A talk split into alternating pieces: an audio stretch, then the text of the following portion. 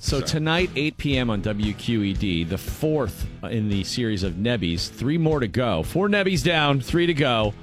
Uh, so that's tonight. Make sure to check that out. And special preview for the next Nebbie. We're really excited about this one.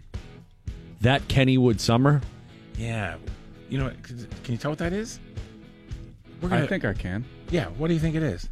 I think that it is getting people's memories of their trips to Kennywood in the, in the summer.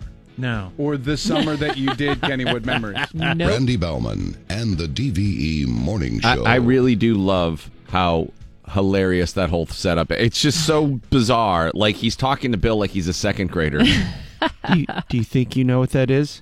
Yeah, I do. Go ahead and tell me what you think it is. No. no. You would be wrong. What's up, Valerie? Here's the Channel eleven Severe Weather Center forecast brought to us by Dormont Appliance. eleven It's sixty-five degrees at D V E. The news is brought to us by Xfinity from Comcast. I'm Val Porter.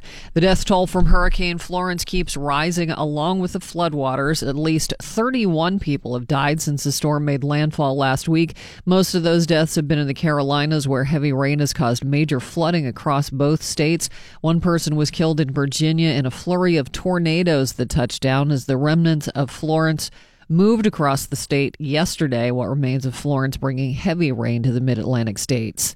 The Canonsburg Post Office is now named for fallen police officer Scott Basham. A plaque was unveiled yesterday that honors Basham, who was killed during a domestic violence call in November of twenty sixteen. The post office is now the second in Pennsylvania to be rededicated to honor a fallen member of law enforcement. According to a new study, bushier eyebrows are associated with higher levels of narcissism. Previous research has already shown narcissists tend to wear flashier clothes in order to call more attention to themselves, and because eyebrows are one of the most expressive features on the face, it seems narcissists do their best to call attention to their distinct eyebrows in order to make sure people notice, recognize, and remember them. Their distinct eyebrows? Yes. Which, well, don't all guys, old guys just have bushy eyebrows anyway? Yeah, they look like huge caterpillars on there right before they turn into a butterfly. I don't know. Um, I don't know if it means that if you wear flashy clothes, then you're a narcissist, or if it well, just you certainly means, want to be noticed. Well, maybe narcissists wear flashy clothing, but not all flashy clothes wears is what I'm saying. Hashtag not all fancy shirts. I saw a guy last night. I went to the Paul Simon show. How was that? Uh, it was great. He was very, very good. For how old is he? seventy-six Yeah, he's up there. Yeah, it's, it was good. Um, but there were some uh, there were some old man shirts there last night.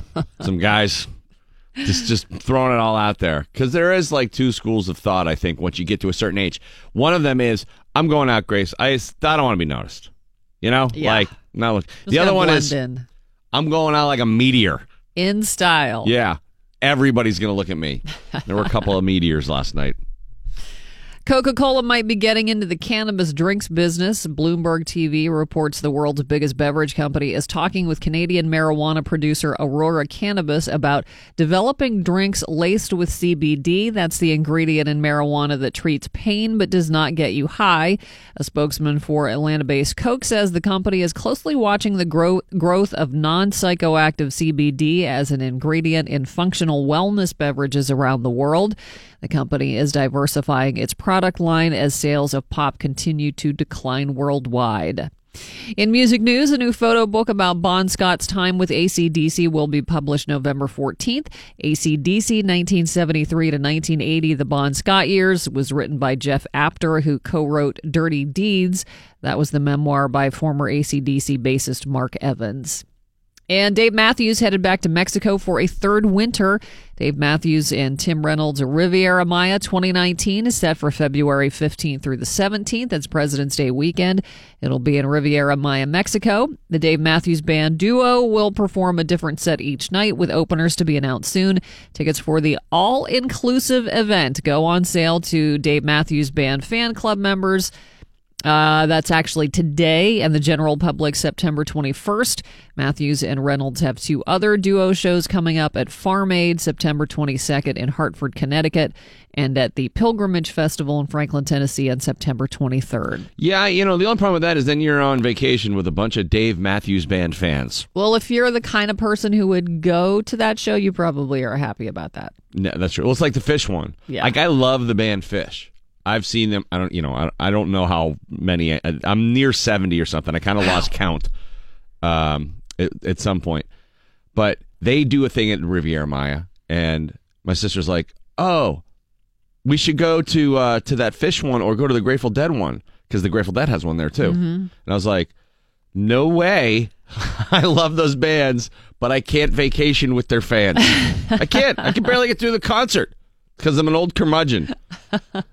It's this whole thing where, like, in that whole jam band community where people, like, if they see an empty space and it's better than the space they have, there's, like, some sort of recycle mentality. Like, well, let's not waste the seat while somebody's not sitting in it. Let's make proper use of it. And they will sit down next to you if, like, my girlfriend has left before and, like, some dude comes, starts wooking out next wow. to me. And I'm like, what are you doing, dude? He's like, I'm just occupying the space, man. And I'm like, this isn't your seat. It's not your space to occupy. Occupy something else. uh, your ass is going to occupy my foot. Spotty showers today, but should clear up later this afternoon. Temperatures near eighty. It's sixty-five at D V E. I had that backward, but you can forgive me. It's early, yeah, that's like and it. We live in the middle of a circus right now. Uh, the, the Steelers, what is going on? For crying out loud. Crazy. Everything is absolutely nuts right now. Does A B really want a trade? I don't think so. I mean, no. actually, I don't even... I think I'm, he's just spouting off. He might have been. Gene Steratore with Zebra Talk coming up at seven forty-five today. Charlie Batch at eight fifteen in studio. We'll talk with Cam Hayward and get the team captain's reaction to all of the uh, drama. The soap opera continues. It's week two, by the way. Week flipping two. It's unbelievable. Oh, my. Uh, Might be a it, long season. Yes. Uh, Billy Gardell will be with us at nine o'clock, and uh, Mike Prisuta. We'll have your sports coming up at the bottom of the hour. And I, I'll tell you, it just gets crazier and crazier right now. Steelers reeling, seemingly anyways, from an oh one and one start. Mm. Everybody said before the game, if you start the season oh one and one, that's bad. Mm-hmm. Yeah. Well, it's bad. That's where they are right now. And Tampa Bay's on fire. So it's going to be brutal here. Michael uh, will fill us in on what the locker room had to say coming up. So tomorrow is Take Your Pet to Work Day. Uh, but according to a new... You brought your dog in here once for Take Your Pet to Work Day. I did. It attacked Stan's dog, and then uh, I felt bad. Dog fight at work day. That did not go over. That was that was an idea. That was another... Speaking of the N F L... That was an idea that came right out of there. Right. Yeah, it just didn't go over. Didn't dogfight at work, no. Well, what, a, go ahead. What kind of pets are allowed? Uh, well, they say any pets. It used to just be take your dog to work. Mm-hmm. But much like, what is, is it? Was it originally take your daughter to work, but now it's... oh, well, I don't know. Oh, that was, know. It wasn't oh, really boy. An offshoot of that. I no, think they were not, not what I'm saying. Two totally separate days. Not- I, that's not what I'm saying, but it's it's all inclusive now. Yeah, dogs, daughters, parrots, I, I guess. Cats. Yeah. The dogs thing can be a little tricky with the, you know, we had like four dogs in here at one time, and it was a bad idea. It, we it was, did. You can't really work if you're policing dogs. I think a lot, yeah, dogs are a distraction. Iguana, one guy brings an iguana, that could be trouble too. It's just a bunch of dogs. You going. Find out who the real freaks at work are. Right? Guy with his pet iguana. Somebody's got a parrot, that little monkey. I was just watching Raiders of the Lost Ark on the plane. Actually, it was an older plane. Um, yeah, the D V E Morning Show, Beatles Revolution. Mike Prisuta's got your sports coming up next. Steelers Huddle back on D V E tonight with uh, Jerry Dulac, Dale Lawley, and Steeler defensive end Stephon Tuitt. That's at seven o'clock. Steeler programming all week long as we get you set for now game three, week three in the N F L. Steelers are on Monday night against Fitzmagic down in Tampa Bay. And uh, if that defense, uh, if that performance this past Sunday was any indication, it's going to be a long night and a high-scoring one at that on Monday night down in Tampa. Listen to what Stephon Tuitt has to say about the Steelers circus tonight on D V E at seven o'clock. D V E Sports. Mike Prisuta with your sports right now on the D V E Morning Show, and it's only week two, but the circus is in full swing, Mike. That it is. Sports this hour brought to you by Hubbus Auto and Truck Supply. The Steelers haven't won a game yet, but uh, they continue making a splash in social media, on Twitter. Isn't that a good look? Oh, yeah. Yesterday's nonsense uh, included uh, Antonio Brown responding to a tweet from a former Steelers employee, a tweet that suggested that uh, it was Ben Roethlisberger who, quote, got A B paid. Yeah. T- tweet also said, quote, you know, darn well he wouldn't put up those numbers for other teams. Antonio Brown's response on Twitter, quote, trade me, let's find out. Right. Now, my initial response to this was that A B most likely thought Ryan Scarpino still worked for the Steelers and had been promoted to the G M. He might think that. A- I'm not kidding. Ryan Scarpino, when he worked for the Steelers, demonstrated exceptionalism. Or whatever the hell Antonio was talking about on Friday, so perhaps yeah, that's why. That may be it. Is that is he requesting a trade, or is that just a flippant? We'll never know. Disagreement but uh, to the premise. That to me again is going back to what I was saying last week about how people perceive social media.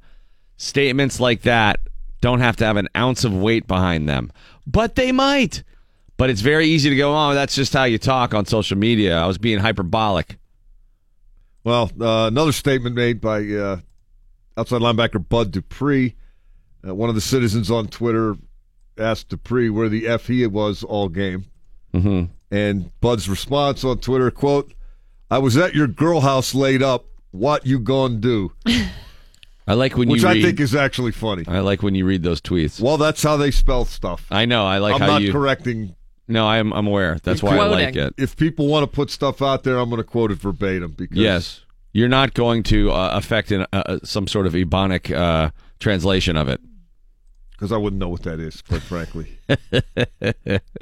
Sometimes I think I know what they mean. No, well, Sometimes I, I mean, don't. You have a pretty good idea what Bud Dupree means there, yeah, right? Yeah, I do. Okay. I, actually think right. that's, I think that's pretty funny. Okay. Not that I think, you know, if I was a player, I don't know, I don't understand why they care what people say on Twitter. I don't understand what they why they care what people say in the media. Uh, well, if I was at the height of my profession and making the money these guys are making and had all the stuff to worry about that they have to worry about to maintain their status in said profession and excel at their profession, who the hell cares what somebody on Twitter thinks or what Mike Prisuta thinks? There's a reason these guys who create these social media platforms go on to be billionaires, because people can't stop using their product, because it plays on the most primal of human emotions, and it has the weird effect of having people coming back for more. It really has hooked people so that you think it is the world, that it represents every viewpoint, without even ever realizing that you have created the parameters of that world. I mean, think about that for a second. You curate your own timeline. You pick who you want to hear from. So it's only the, the things well, and the people. Well, unless some random guy just reaches out. Absolutely. But that wasn't uh, – Scarpino did not at – Antonio Brown there. He would have had to been, if he's not following Ryan, which he might because right. he was a former employee. But the Dupree guy, was that was a specific when Adam query to Dupree. Right. Uh, look, you think it's important, and the point I was getting at is that you create the parameters of this world, and it is your own echo chamber. And when somebody else comes into that, it feels to you as if everybody in your timeline is living that and can see it. And there's some sort of disrespect, so you better go back at them. Can they not? Or no, not unless somebody actually searches it out. Okay. So if some rando comes at Mike Prisuta, you know, some somebody that follows you doesn't see that. Do you understand what I'm saying? Yeah, I, I get a little bit, yeah. I, but you still feel the need to go at these... No, I don't. Not you. I don't. I know you don't. Yeah, I used to. I don't. Right, but it's, so you understand. It's too exhausting. I, exactly. But these guys are young. They're not exhausted yet. Yeah. All I know is in the wake of this latest uh, Twitter fiasco, I have a new favorite member of the Pittsburgh Steelers. He is David DeCastro, who had this to say yesterday to Ed Pichette in the Post-Gazette.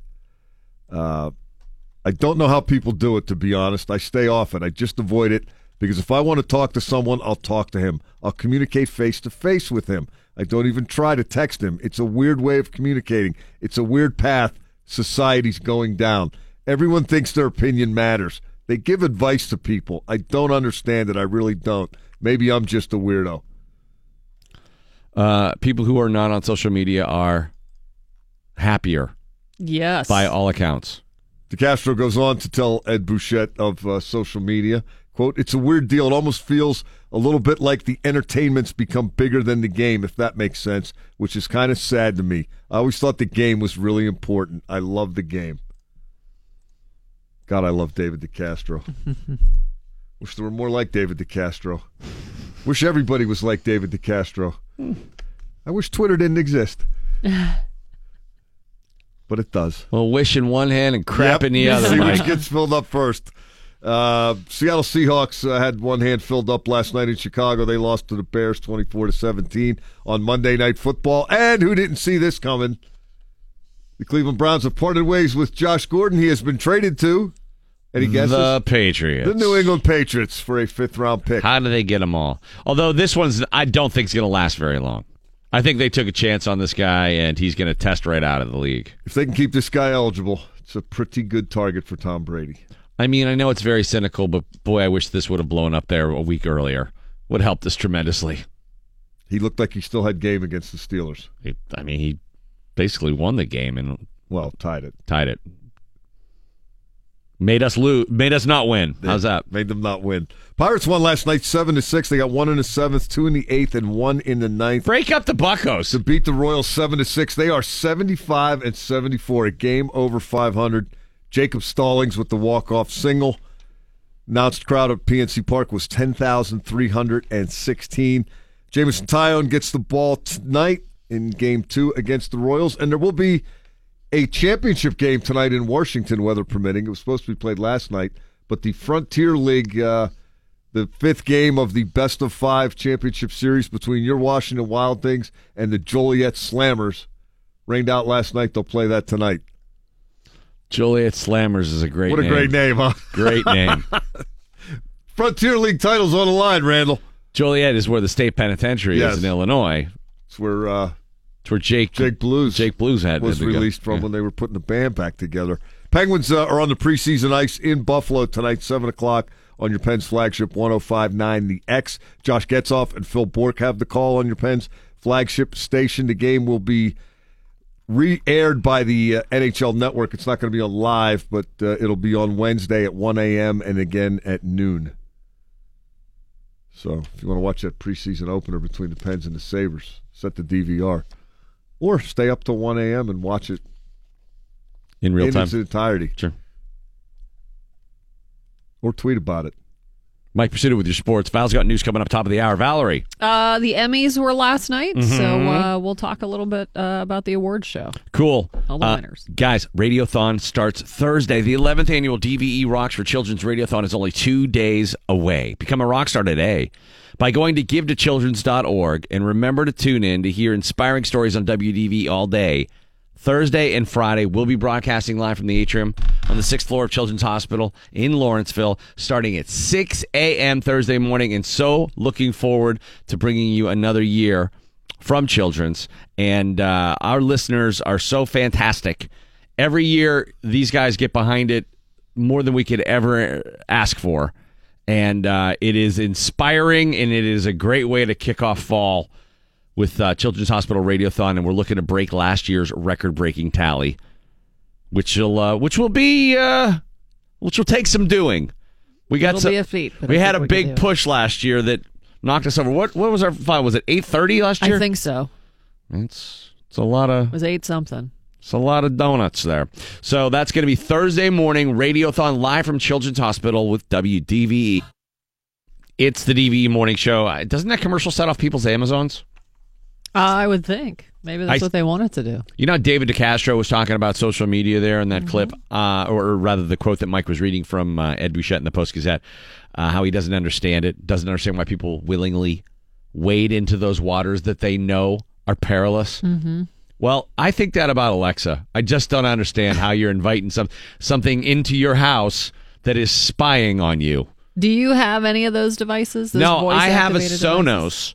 And I have deactivated the microphone aspect of it. There's a th- they wanted me to update so that it could start using that service and mm-hmm. listen to me, but my phone is already listening to me. I've, Everybody's listening. I'm sick and tired of it. I'm on the radio for a living. I'm tired of people listening to me. So, I mean, you know, this I'm expecting, and I hope people listen to me, but, you know, when I'm, uh, I'm in my house... You don't want people eavesdropping on you. I don't want people spying on me. Yeah. And that's what Amazon does. We made that guy a billionaire by letting mm-hmm. him spy on us, and then he won't pay anybody. And we're like, please come to our town and don't pay anybody here. Please. I don't get it. Still, the thing freaks me out of if I look at something on one computer, it shows up on another computer in a completely different place. I told you, the, the one that really got me was I was talking to my sister about something, about getting like tuck pointing done for brick. Mm-hmm. And she said, in Chicago, where she lives, she said, it's pretty expensive if I want to get this done, blah, blah, blah, blah. And I said, well, let me Google it and see what it might be around here. And it came up tuck pointing in the Chicagoland area when I just put in tuck pointing. Yeah. And it came up for Chicago. Why? I was on Banksville Road, you know? Right.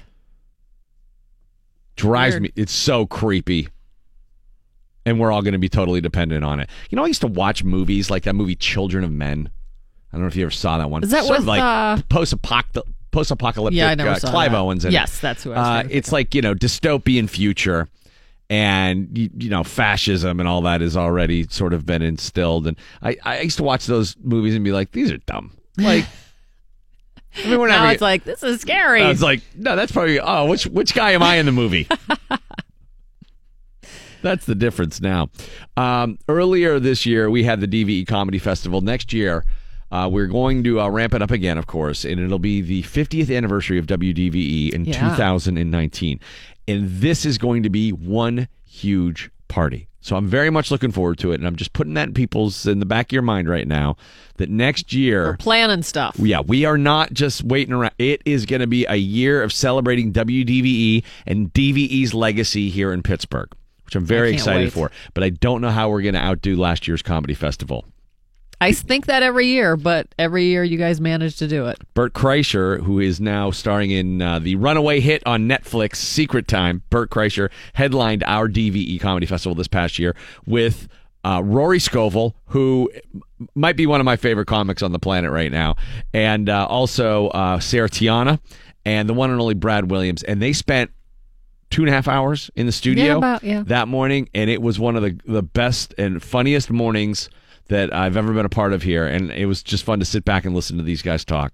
I have a joke that's a story. Sounds that like I'm, we're going to hear it. It sounds like I think we got him started. Pull the car over. I go into a Starbucks. I go into a Starbucks, and there's a, a young black kid working the counter, and he and I this Starbucks right by my house. I go up and I go, hey, man, and the second he sees me, he recognizes me. He goes, oh, hey. And I was like, what's up? And he's like, dude, I'm a huge fan of Joe Rogan's.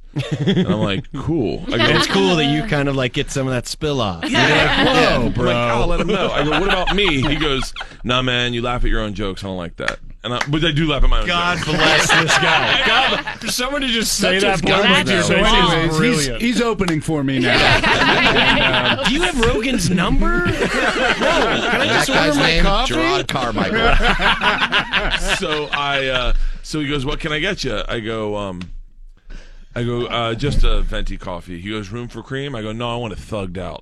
And he goes, he goes, what? And I go, I look at him, I go, black. And he starts laughing, and then I lean in, and I go, I didn't laugh that time, did I? And, and then we both start laughing, because I laugh at my own jokes, right?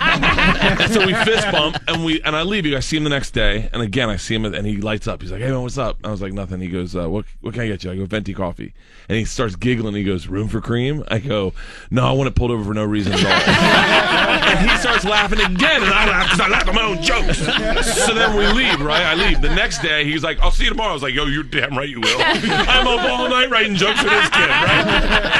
I get there the next day, and, and it's packed. It's packed. And and the kid sees me, and he jockeys his way up to the front of the line like, I'll get the next ten customers. Yeah. He's telling his coworkers, like, this is the guy. This is the guy. I get up to the front. There's two older white women that, whose kids oh, go to our God. kids' school sitting right next to me. Uh-oh. And I get up to think, I'm nervous. Perfect. He's nervous. I'm nervous. Day I can see three, his, are you kidding Day me? three, his cool. coworkers aren't even moving. They're just standing still listening, right? He's like, hey, man, what can I get you? I said, uh, I said, uh, venti coffee. He goes, room for cream? I go, no, I don't want it to know it's father. He dies laughing, right? His coworkers are shaking. They're pretending they didn't hear it, but they're shaking. And the woman next to me, the white woman, goes, what did you just say to him? I said, I don't want my coffee to know it's father. She goes, what's that supposed to mean? And the kid leans over the counter and goes, it means he wants it black. She gets offended for him. She goes, how dare... Oh, the founding fathers would be appalled. No, they'd all be masturbating furiously. Furiously. They're like, dude, there's so much what? porn. Oh, my oh God. My... Can I borrow your wig? Because my wig is kind of crusty at this point. Hey, there, boy, these chalky wigs come in handy. Randy Bellman and the D V E Morning Show. That's not how it was for the Founding Fathers. Bill Crawford will be back tomorrow. Uh, he was uh, overseas entertaining the troops as part of a U S O comedy tour with Steve Byrne and Steve Simone and uh, a couple other people. So very proud of Bill for doing that. He got in super late last night or early this morning, so I believe. Cool. Yeah, uh, like probably sixteen hours of flying. So he'll be back on the show tomorrow and getting ready for Radiothon, which will be this coming Thursday and Friday, live from Children's Hospital. All day long, we'll be broadcasting from the morning show through Sean McDowell's afternoon ride home. And your opportunity to become a rock star, well, that's going on right now, as a matter of fact. You can already jump on and give to children's dot org. Yeah, get in early. And, uh, yeah, and that way uh, you don't have to worry about it uh, later on.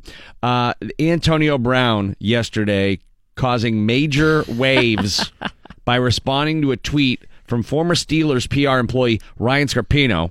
Uh, and uh, Ryan saying, A B wouldn't be nothing without Ben. Ben got him paid. And he wouldn't have nearly the stats that he has, I'm paraphrasing, uh, you know, with another quarterback in this league. And then Antonio Brown quote tweeted it and said, trade me and find out. So that's where we are with the Steelers right now. And then our yeah, friend Virginia, who uh, she uh, she's uh, a lip reader.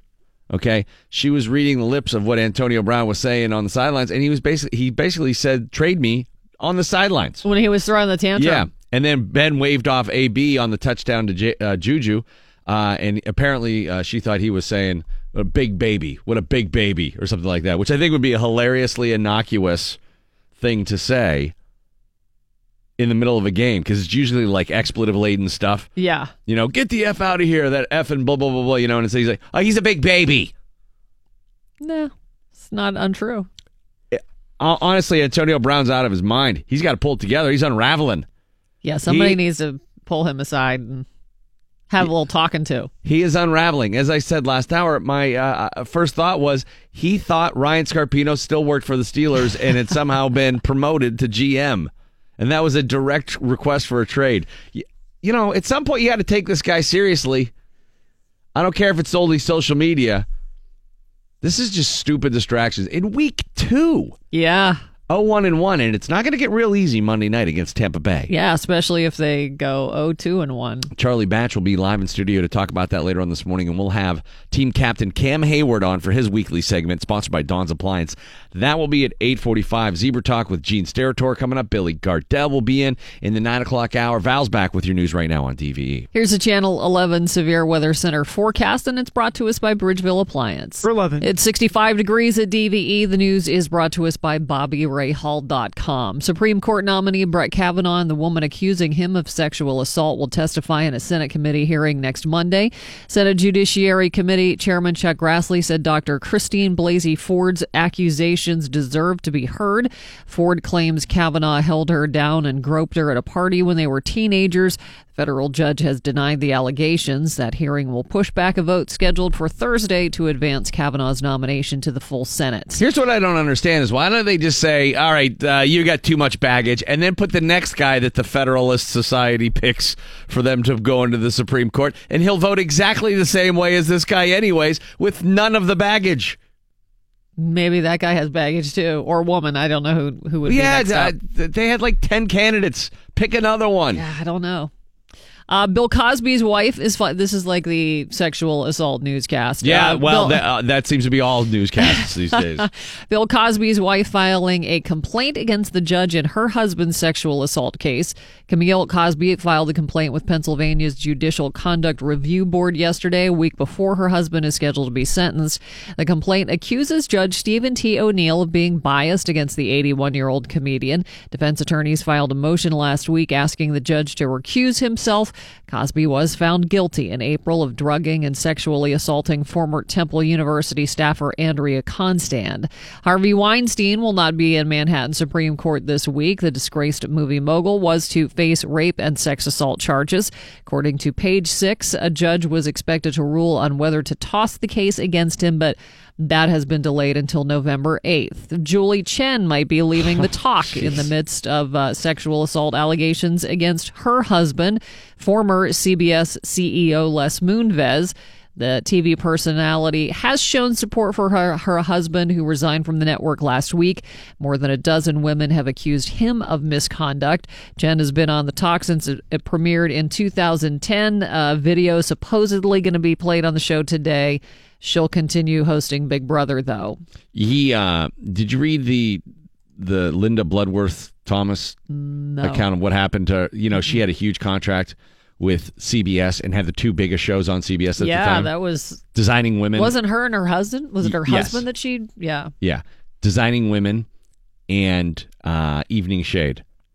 And he basically, he hated those shows. Mm-hmm. And they were, but they were huge moneymakers. And he just was like, yeah, you're done. Kept her under contract and just didn't put any of her stuff on T V.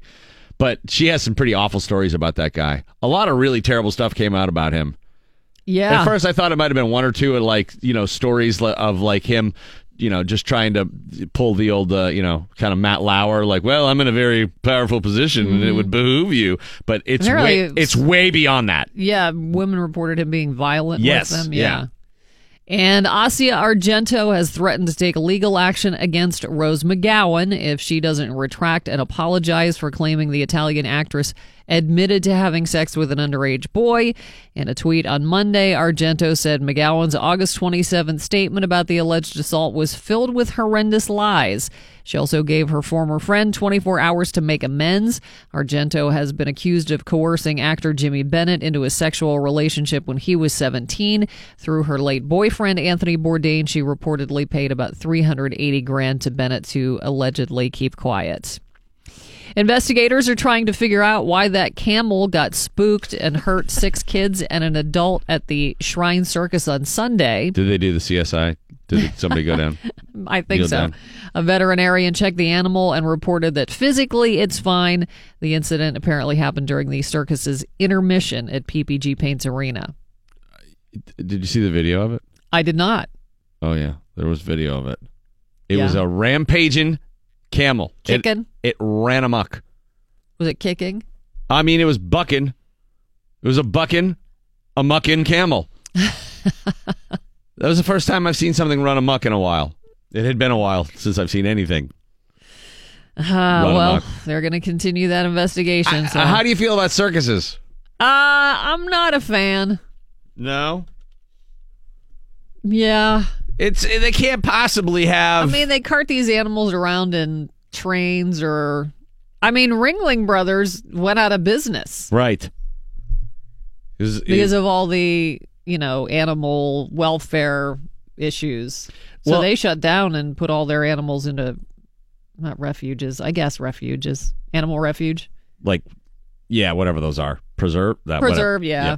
So I at first I was like, well, why was there uh, a shovel hanging around there? And then I thought, oh, okay, I, I know why there's a shovel. You gotta scoop the poop. Yeah, but this some so some kid, some mischievous little kid, jumped down, grabbed the shovel, and whacked the camel. Where I do, think the investigation is over.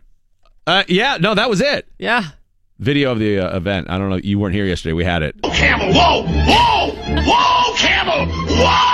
Oh, come on! Whoa! When I say whoa, I yeah, it was really terrifying. People running for the exits. People running amok.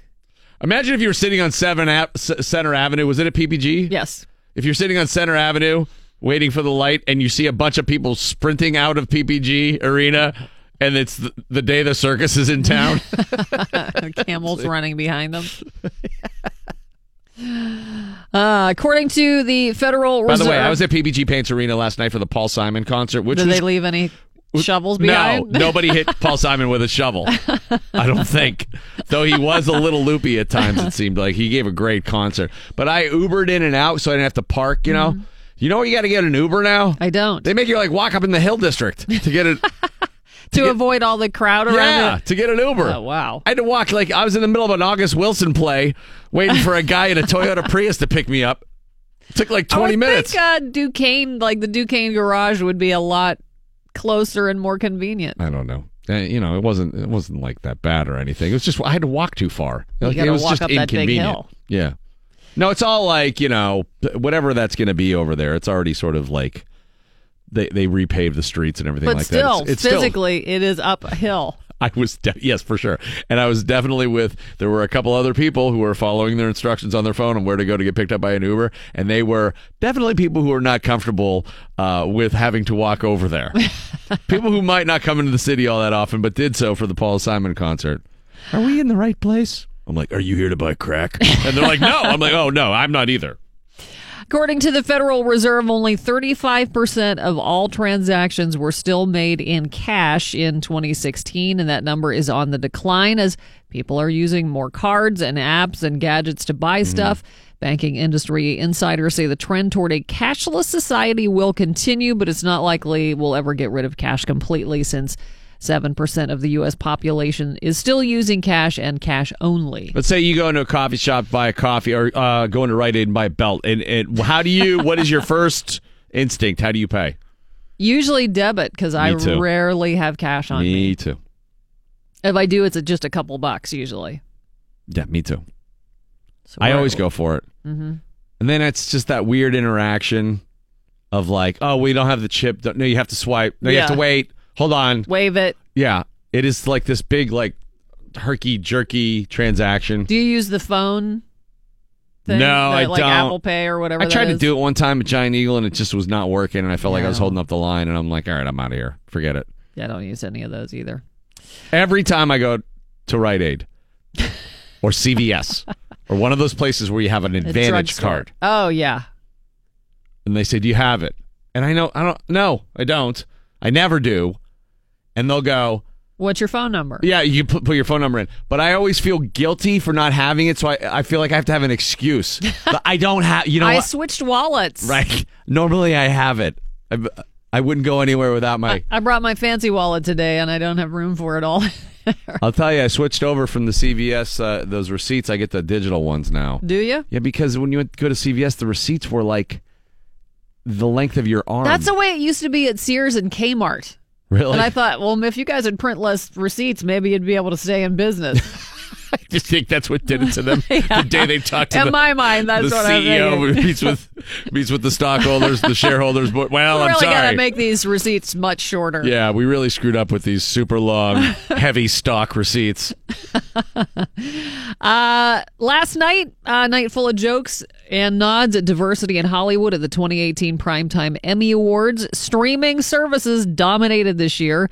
Netflix and uh, H B O got twenty-three awards each. More non-white actors and actresses were also nominated than ever before.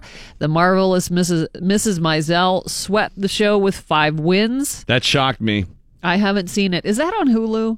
Yes, it is. Yeah, I don't. I don't have Hulu. I haven't seen it yet. Um, I got, like it. It's good, but I thought like, well, I'm one of a hundred people who will like this because it's very not. nichey. It's like, I don't know if you love like the origin of like modern stand-up, the Lenny Bruce mm-hmm. sort of transition that happened and then how that spawned all these other comics. It's kind of set in that area. I mean, it's very much about Jewish American lifestyle in the fifties. Is, is the show not modeled after, but kind of Joan Rivers? Yeah, very much so. Um, and honestly, I'd never even put that together. That's so funny. Like, I just didn't even think about that. But she, Phyllis Diller or Joan Rivers. Because yeah, Phyllis I'm... Diller was, like, gorgeous, as weird as that mm-hmm. sounds. Because she always made herself look ugly because she she was too pretty to go on stage and try to be funny. So she would like make herself same. It's Joan Rivers. And... Joan Rivers was gorgeous too. Mm-hmm.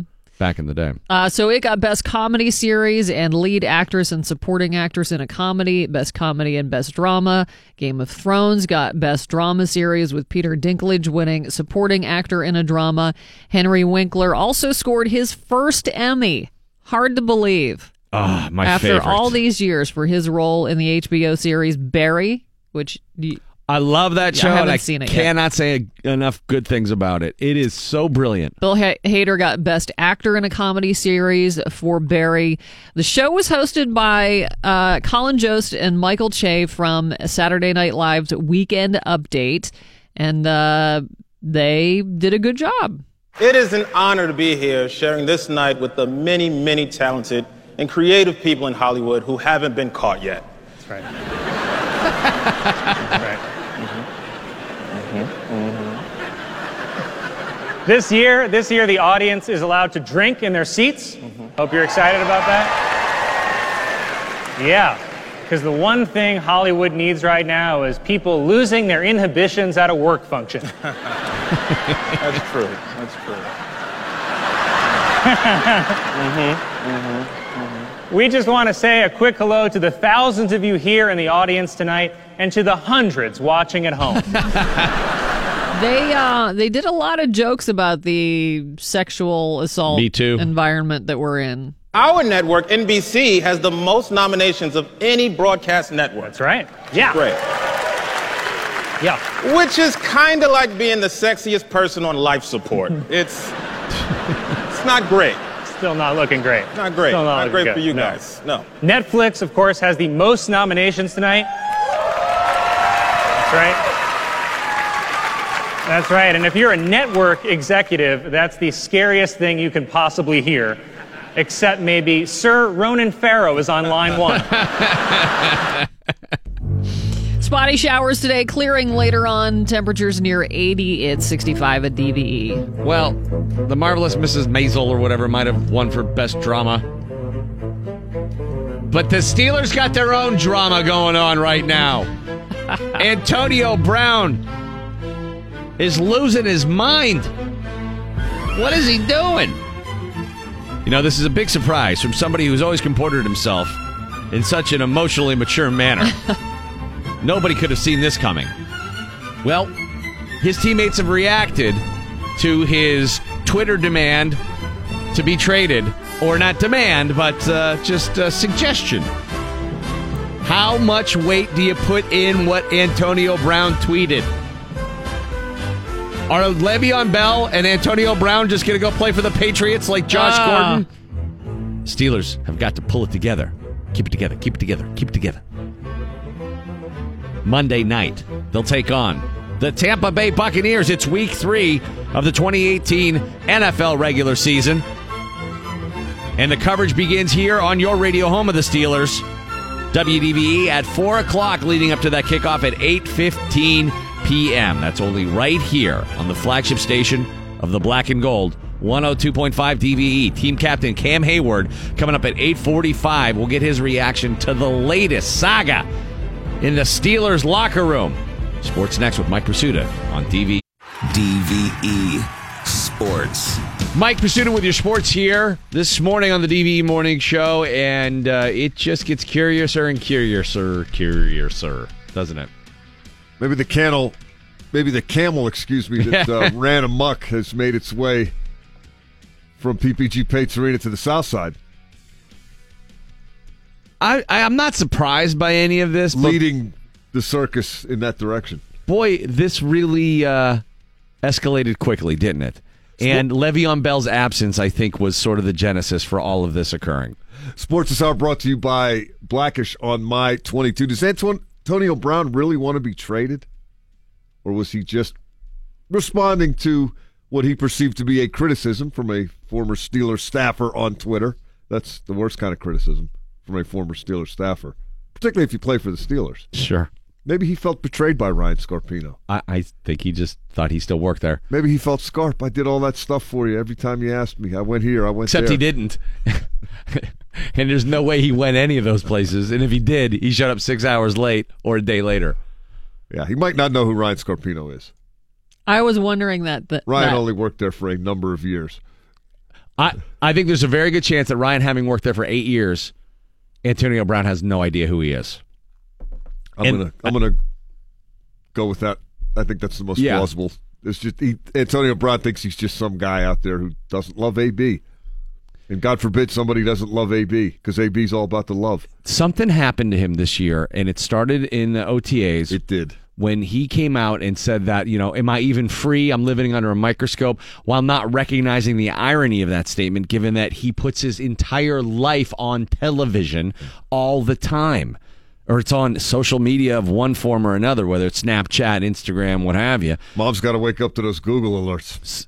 Yeah. Oh, the humanity. By the way, you can turn those off. Tough being A B. You don't have to have a Google alert. You can just let stuff occur without you being privy to every time somebody mentions your name. But look, he's like, they're at the point now where they may need to, I don't, I don't know. Is there a team doctor that has a... a gold watch that can just swing it back and forth and hypnotize the guy? Well, and I was trying to address this uh, in my tweet package out off the game Sunday. He's always been quirky, however you want to describe it. He doesn't selfish swim with the rest of the fishes, yeah. you know. Um, but he's always been phenomenal on the field, and they need him to be phenomenal on the field. And we're seeing, you know, the.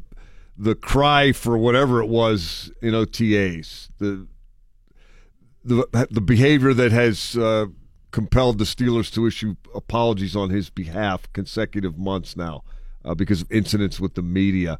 Uh, the stranger this gets, you start to wonder, when is it going to affect his performance on the field? Which, oh, by the way, Uh, the, Ro- the Roethlisberger to Brown combination so far this year has not been all that devastating. Yeah, I was wondering what his stats are so far. They're not that good. They're not bad, but they're not. Because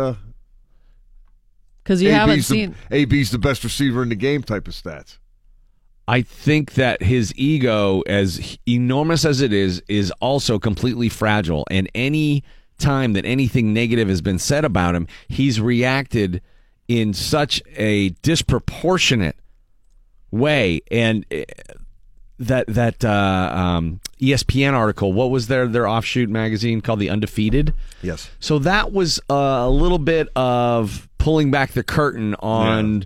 the, the smiling, facade the that smiling, he has happy, created. The smiling, lovable guy you see everywhere is not necessarily this guy's at his core. And I think that maybe started to do some uh, some damage that might be irreparable, because his first reaction was to physically threaten the author of that piece. Okay, he so he physically threatens that journalist, and then he's searching out his name online for people talking smack about him and issues. What he know he knew what that was going to do yesterday. He knew that that rock he was throwing in the the uh, the water was going to reverberate for a long time. The ripples would keep going. And they did all day, and he figured out how to get himself in the news, which is his favorite thing. He, he invariably finds a way, does he not?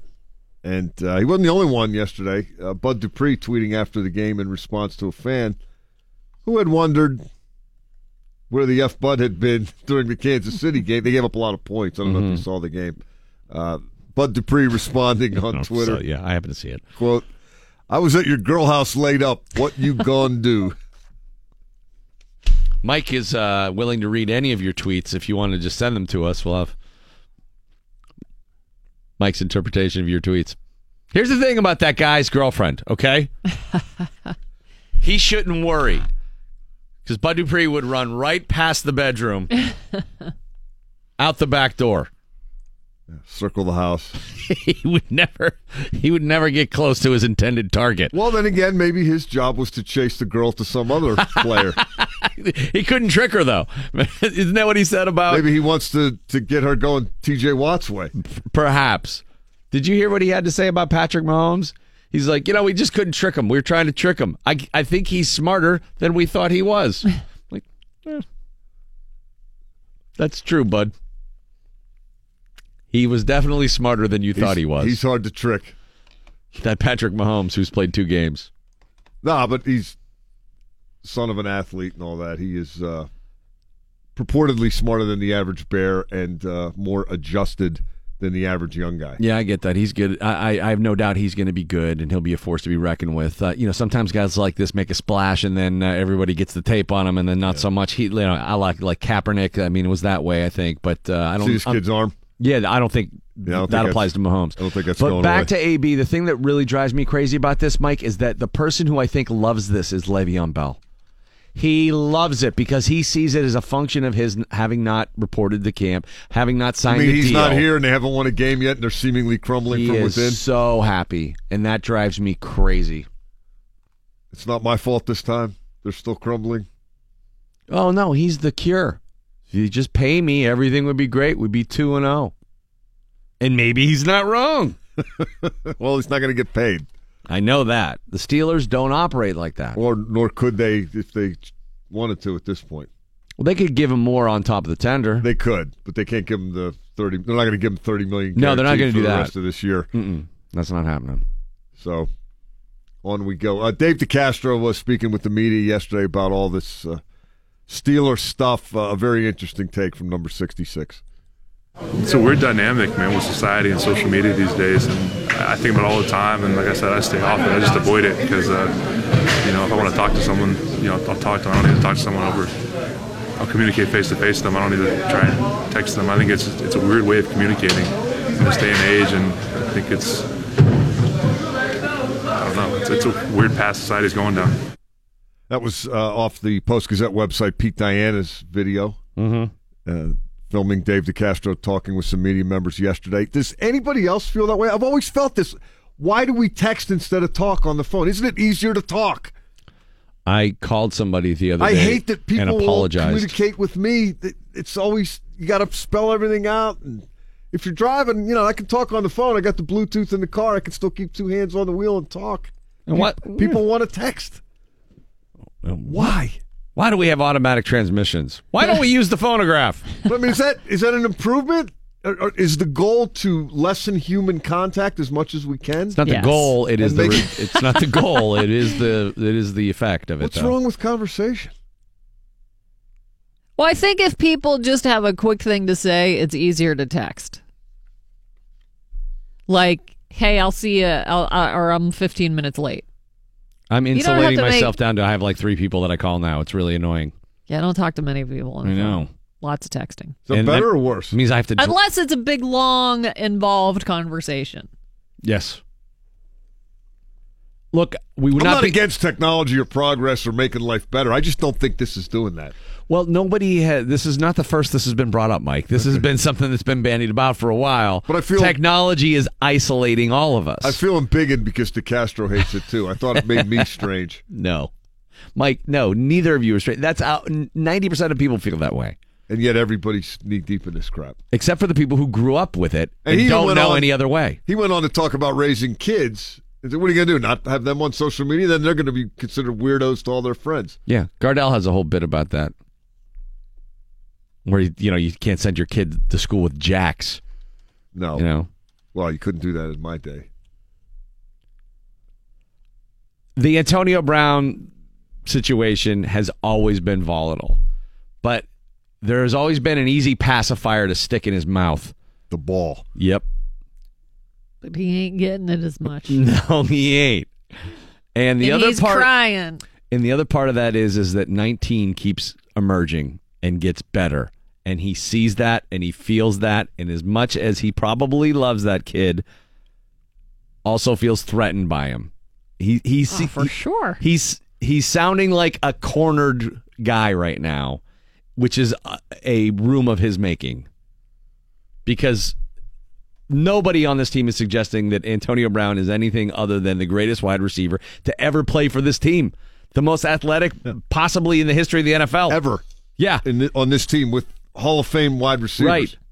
And he still feels the need to act like this. I mean, imagine if he could just pull it together and act like a team leader yeah. for a just, just for a brief moment. Yeah, I'll take the double coverage. Throw it to, ju- throw it to yeah. Juju. We'll win. Uh, yeah.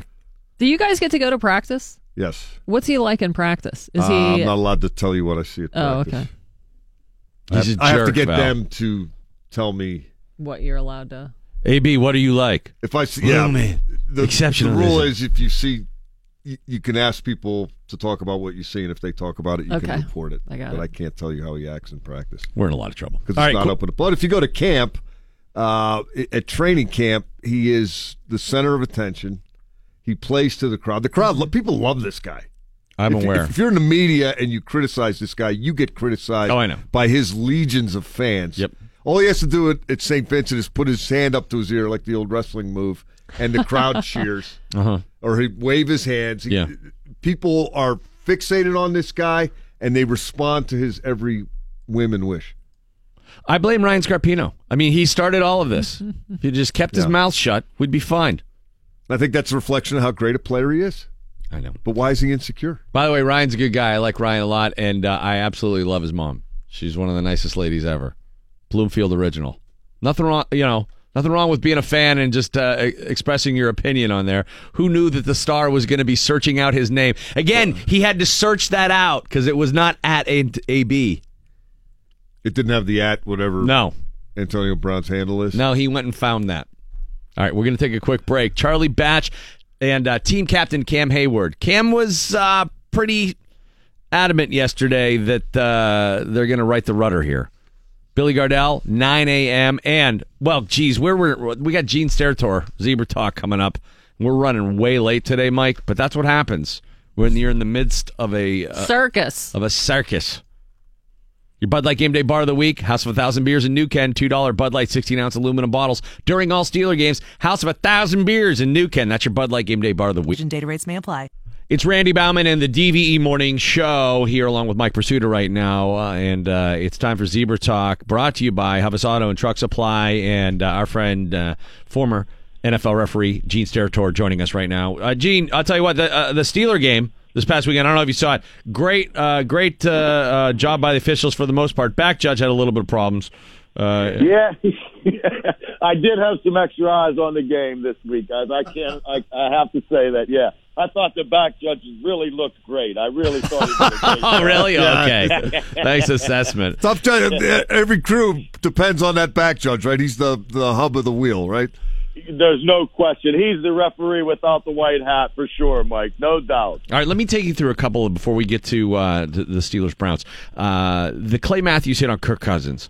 Is that yeah. the proper interpretation of the rule, and the N F L did not uh, uh, intend for it uh, to to have, you know, such wide-reaching ramifications, or was that just a bad call? You know, from, from watching the pool report, when I saw it live, my my assumption was that it was a body weight foul, that it was that they felt like the majority of his body weight was on the quarterback, and that's why he called it. After reading Tony Koreni's pool report and then what the N F L had said yesterday, their interpretation and feeling was that he lifted him and and planted him, for lack of a better explanation, on the play. Um, I, I have some question on either one of the interpretations mm. of it. I, I it just doesn't look like a foul to me, guys. I mean, that's that's how I interpret it. Yeah, and at some point it has to pass the eye test, right? Yes, yes. And you know what? All of these new rules, especially the ones that are directed at the quarterback over the years, they've all been directed at the quarterback because we want to eliminate that unnecessary injury. So we go into that safety element of it. And look, the full body weight of someone who's literally kind of with some intent trying to do additional damage by that. Yeah, get it out of the game. Again, that's the feel and the eye test with that. Same with the hits below the knees. These are plays that put guys out for careers maybe or seasons. So that all fits. The toughest part about this, even this body weight or the majority of body weight, or how is the defender going to show me something to, to show me that he's not trying to do that? This is a tall task to ask in real time, and that's that's the smell test that we all want to, you know, want it to pass. And and I think really when you get to some of these guys, the most important thing is you've got to understand the dynamics of how it became what it is. It's a competition committee point of interest that they start talking about in the spring. The next question that should be asked is, can this be officiated consistently?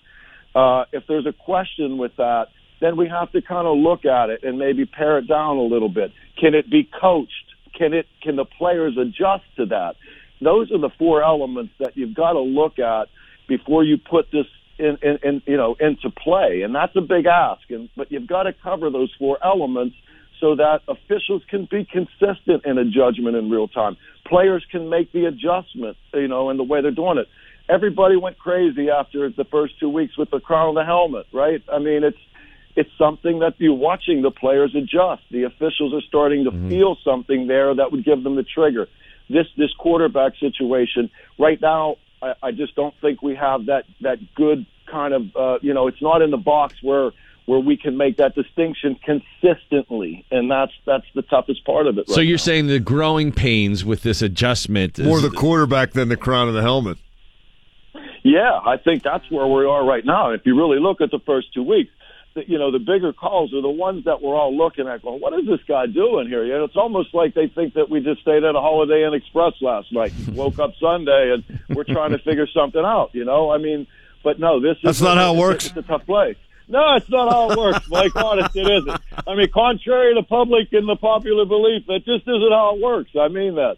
So Cam Newton uh, took a, a pretty vicious hit to the head from DeMonte Casey. He was ejected. No, uh, no problem interpreting that one, right?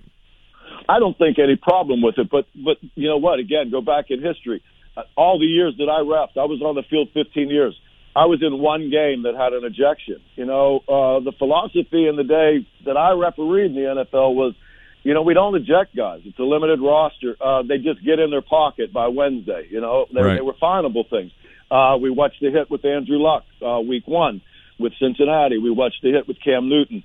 Um, these are ejectable offenses, and, and notably for the public to understand, they have to be say, they have to say on the field now, I believe this is an ejectable offense. The league then can get involved through their headset and confirm that or withdraw it if they don't think it's an ejectable. Oh, I didn't realize that. You yeah, can't just spot, toss them right there? Well, no. You, the officials are going to make that decision to that they feel like it's egregious enough that it requires an ejection. Now the league can get involved and will get involved then to agree wow. or disagree with that. Look, that's a that's a big, big change in the N F L. We we if you guys look back, there's not been many ejections outside of fights or something that just jumps off the screen. That's a football play. Yeah. You know, and now we're ejecting players for a football play. From an officiating standpoint, I like that. I think it's going to get that out of the game. The hit that Cam Newton took uh I, I I understand it's real time, and these guys are doing, you know, physical and moving so fast. That kind of hit's not good for the football game. And I think if officials eject and then the N F L, as they've done the first two weeks, confirms that, uh, maybe we think twice about injecting that extra pain or that extra hit on somebody. That, I think, is good for the game. There was almost a brawl after that one. Did, did you ever get in a situation where you thought, uh-oh, this is going to escalate and there ain't anything we can do about it because there's not Heck enough yeah, of us Mike. And there's way more of them?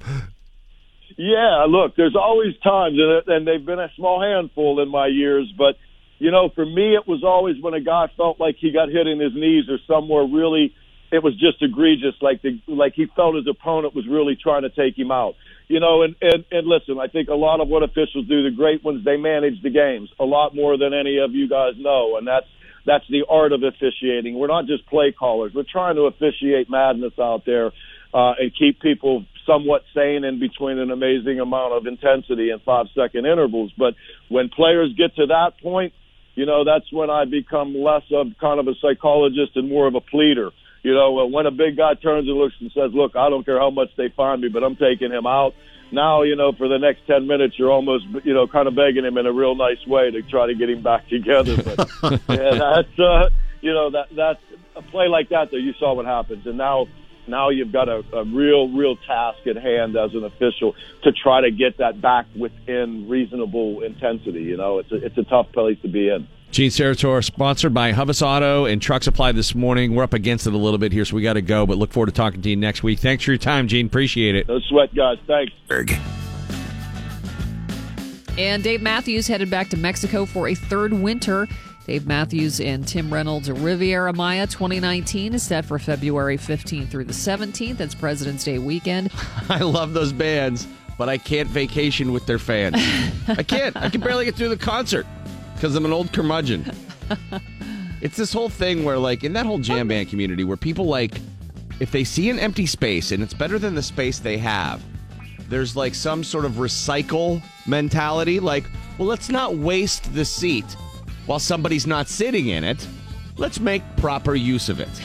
And they will sit down next to you if, like, my girlfriend has left before and, like, some dude comes, starts wooking out next wow. to me. And I'm like, what are you doing, dude? He's like, I'm just occupying the space, man. And I'm like, this isn't your seat. Uh, it's not your space to occupy. Occupy something else. Uh, Your ass is going to occupy my foot. Randy Bellman and the D V E Morning Show. I had that backwards, but you know what I meant. Yeah. Got it. The cojones on these guys. Hey, by the way, uh, doing another ramble at the Rex next Friday night, and it's going to be great. I'm really looking forward to it.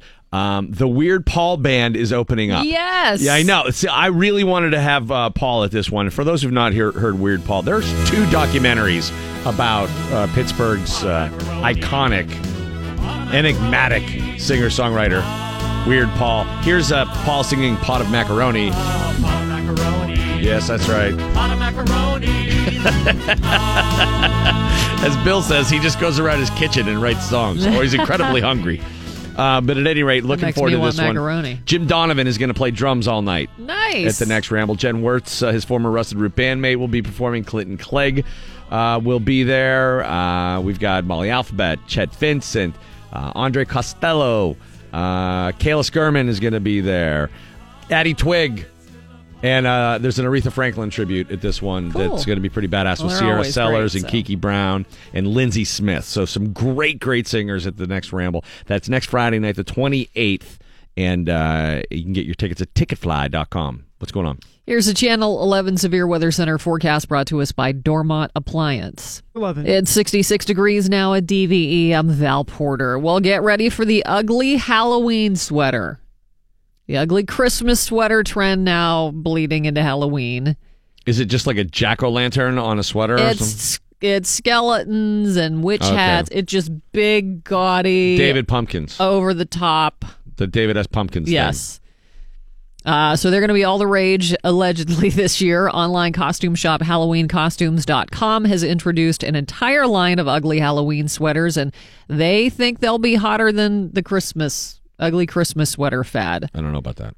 Well, they say it's because people do want to dress up for Halloween, but they don't want to wear a costume. I got you. So, Chuck, Chuck do you still dress up? I just wear a mask. Yeah. Oh, yeah.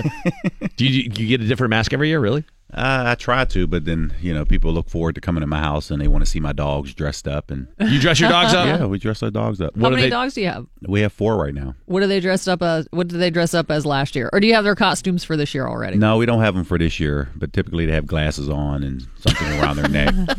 Pretty cool. The kids, of course, they, they love it. You turn your we... dog into Harry Potter? Yeah, we try to bring the big big candy bar, so we probably try oh, to be like the... Oh, you rock the full size? Yes, we wow. do. We try to be the cool people house on the block. People love your house. You got to do it. It's we... a good investment to make if you got a lot of kids in your neighborhood. Yeah, we do. It keeps you from getting uh, your windows soaped or toilet papered. We bought a uh, Dorothy costume from uh, Wizard of Oz yeah. for our dog Riley. She looks so funny. They know. And she looks so pissed. Yes, that's they are pissed because they know you're laughing at them. They know what's going on because you're breaching the one uh, you know unspoken agreement. They always think like, look, I know you can dress me up, but, but you're not going to do that, right? This the what the power you have over me is great. You feed me, you do all this other stuff, but I provide yeah. a lot of love for you. True. Security. The one thing I ask, you don't dress me up like Dorothy. And you can't even keep that promise. We try to whip it out every couple of years and put it on her. The and, Dorothy costume? Yeah. That's hilarious. Yeah. Uh, Kiss is confirmed to perform at the season thirteen finale of America's Got Talent. The twenty fourteen Rock and Roll Hall of Fame inductees are set to open the two-hour finale tomorrow night at eight o'clock, and uh, the band will hit the stage prior to the top ten finalists learning who will be crowned this year's champion. Kiss is just going to go on forever with different people in makeup, right? I think they've even said that. Yeah. That even after Paul and Gene are gone. Yeah, I, that's that's the one thing I'm rooting for with that band right now. Which they'll make a ton of money from it, so what do they care? I know, but it doesn't make them happy. Maybe they Gene will never be happy. Own way. I don't, I don't know. know. Dave Grohl set to appear on Sesame Street during the P B S series' fiftieth anniversary season in twenty nineteen. So we're celebrating fifty years the same year. Uh, one of the children's T V show puppeteers broke the news on Instagram, showing a photo of Dave Grohl with Big Bird and Elmo. In two thousand eleven, Grohl appeared in The Muppets, and in twenty fifteen, he challenged Animal to a drum-off. Who do you think says no to their agent less often, Dave Grohl or Snoop Dogg? Less often, Snoop Dogg. Snoop Dogg does more. Because he's doing game shows, he says yes to everything. He's got a show with Martha Stewart. Yeah. Dave Grohl's really close. He's a close second. Uh, Roseanne Barr is uh, playing Spoiler. The former sitcom star says she knows how producers are going to kill off her character on the spinoff, The Conners. Uh, she says people who watch The Conners will learn her character died of an opioid overdose. Oh, that's relevant. She says she set the storyline in motion last season in an episode that shows her taking too many pain pills. A B C canceled the reboot of Roseanne, which was huge. Well, that happened in May after Barr tweeted a racially insulting post about former Obama administration official Valerie Jarrett. I don't know why they they keep that show going without her. They should just cancel the whole thing. Um, I'll, I I'll guess it'll depend on the it, ratings. Yeah, I'll be amazed if it continues. Spotty showers today should clear up later this afternoon, though. Temperatures near eighty today. It's sixty-five at D V E. Charlie Batch is uh, hanging with us in studio right now, and he's, uh, of course, part of the Pittsburgh Steelers radio network broadcast right here on your flagship station of the Black and Gold, D V E. And uh, let's just start with the Antonio Brown tweet, because I think that that is uh, emblematic of where this team is right now, which is in disarray. Get me out of here. I mean, he's trying to jump ship. Do you think that was anything other than just sort of a, a petulant moment, or does he really want to go somewhere else? Yeah, I don't think he wants to go anywhere else. I think he was responding back to the tweet that was sent to him, and of course now everything is kind of spiraled off of that. But it wasn't sent to him. Scarpino didn't send him the tweet. He just wrote the tweet, and it didn't even have at A B. He didn't tag him in it. Yeah, I mean, he could have searched for it, or he, somebody else could uh, on his team could yeah. have searched for it and sent it to him. So maybe he felt uh, that he had to reply to that particular message. So, I, I mean, we have yet to hear from him, and unfortunately, A B doesn't speak until Friday. So this story will continue to go maybe, on. Maybe he'll tweet a few more times. Yeah, it, it'll go on until Friday. So, you know, I don't know if he makes an exception and want to speak today when everybody else speaks. If not, we'll continue to hear about it. But this. What about the effect in the locker room? Like, I know these guys toe the company line here, and they say it doesn't affect us. We're all business, and it doesn't matter, and all we're doing is thinking about football. But at some point, this has to impact the morale. Well, you know the conversations are happening, but at some point you just say, oh, well, you know how somebody is wired, and you know how they're going to go about their particular business. So it's just unfortunate when I mentioned the Friday comment that when A B speaks, everybody else has to answer this question today right. and tomorrow. And Ben will be asked this question because Ben speaks tomorrow. You know, so it's just something that really, and really, and he'll probably speak on his radio show today. So yeah. these are things that continue to happen. It's just unfair to everyone else who has to answer these questions. It's driving me crazy. I also think that uh, it makes Le'Veon Bell happy, and uh, I don't want that to be the case because he's pissing me off right now, because I think that's part of uh, why they're starting out oh one and one right now. But let's get to what happened there on Sunday. The defense was abysmal. I understand Mahomes is good. They've got a lot of weapons. But, Charlie, it doesn't matter how good Travis Kelce is if he's wide effing open. Right. It was something where, you know, and I, I knew they, you know, knowing going into it with uh, Patrick Mahomes' second game starting or third game playing, and I think this is something that you say, oh, we can confuse him. But they were confusing themselves on defense. Yeah. They weren't lined up. And anytime you are busting coverages, leaving people wide open, yeah, it gets confusing. And you knew they were going to get Travis Kelce involved in the offense. Last week he had one catch, six yards. So they were looking to get him going. And the one thing that kind of bothered me is the Key per, you know, the key person on the defensive side of the ball, Vince Williams. Here's a guy who knows that defense. He understands, and now he's trying to line everyone else up. And then when you're lining everyone else up, you're kind of hesitant on your job. And on that one particular touchdown pass to Travis Kelce, he didn't get deep enough on that, and it just bothers me because he's ha- people have to do of everyone else's job. So, so you see Vince Williams' uh, performance suffering because he's trying to tutor everyone in real time. Yeah, it is. You know, you're trying to line up the defensive line. You're making sure everybody else is lined up. You're making sure that everyone gets the checks. And this is an issue at home because you're not able to communicate because the crowd noise is behind you, so you're looking to use hand signals. You don't. You typically don't get that on the road because you're able to verbally communicate.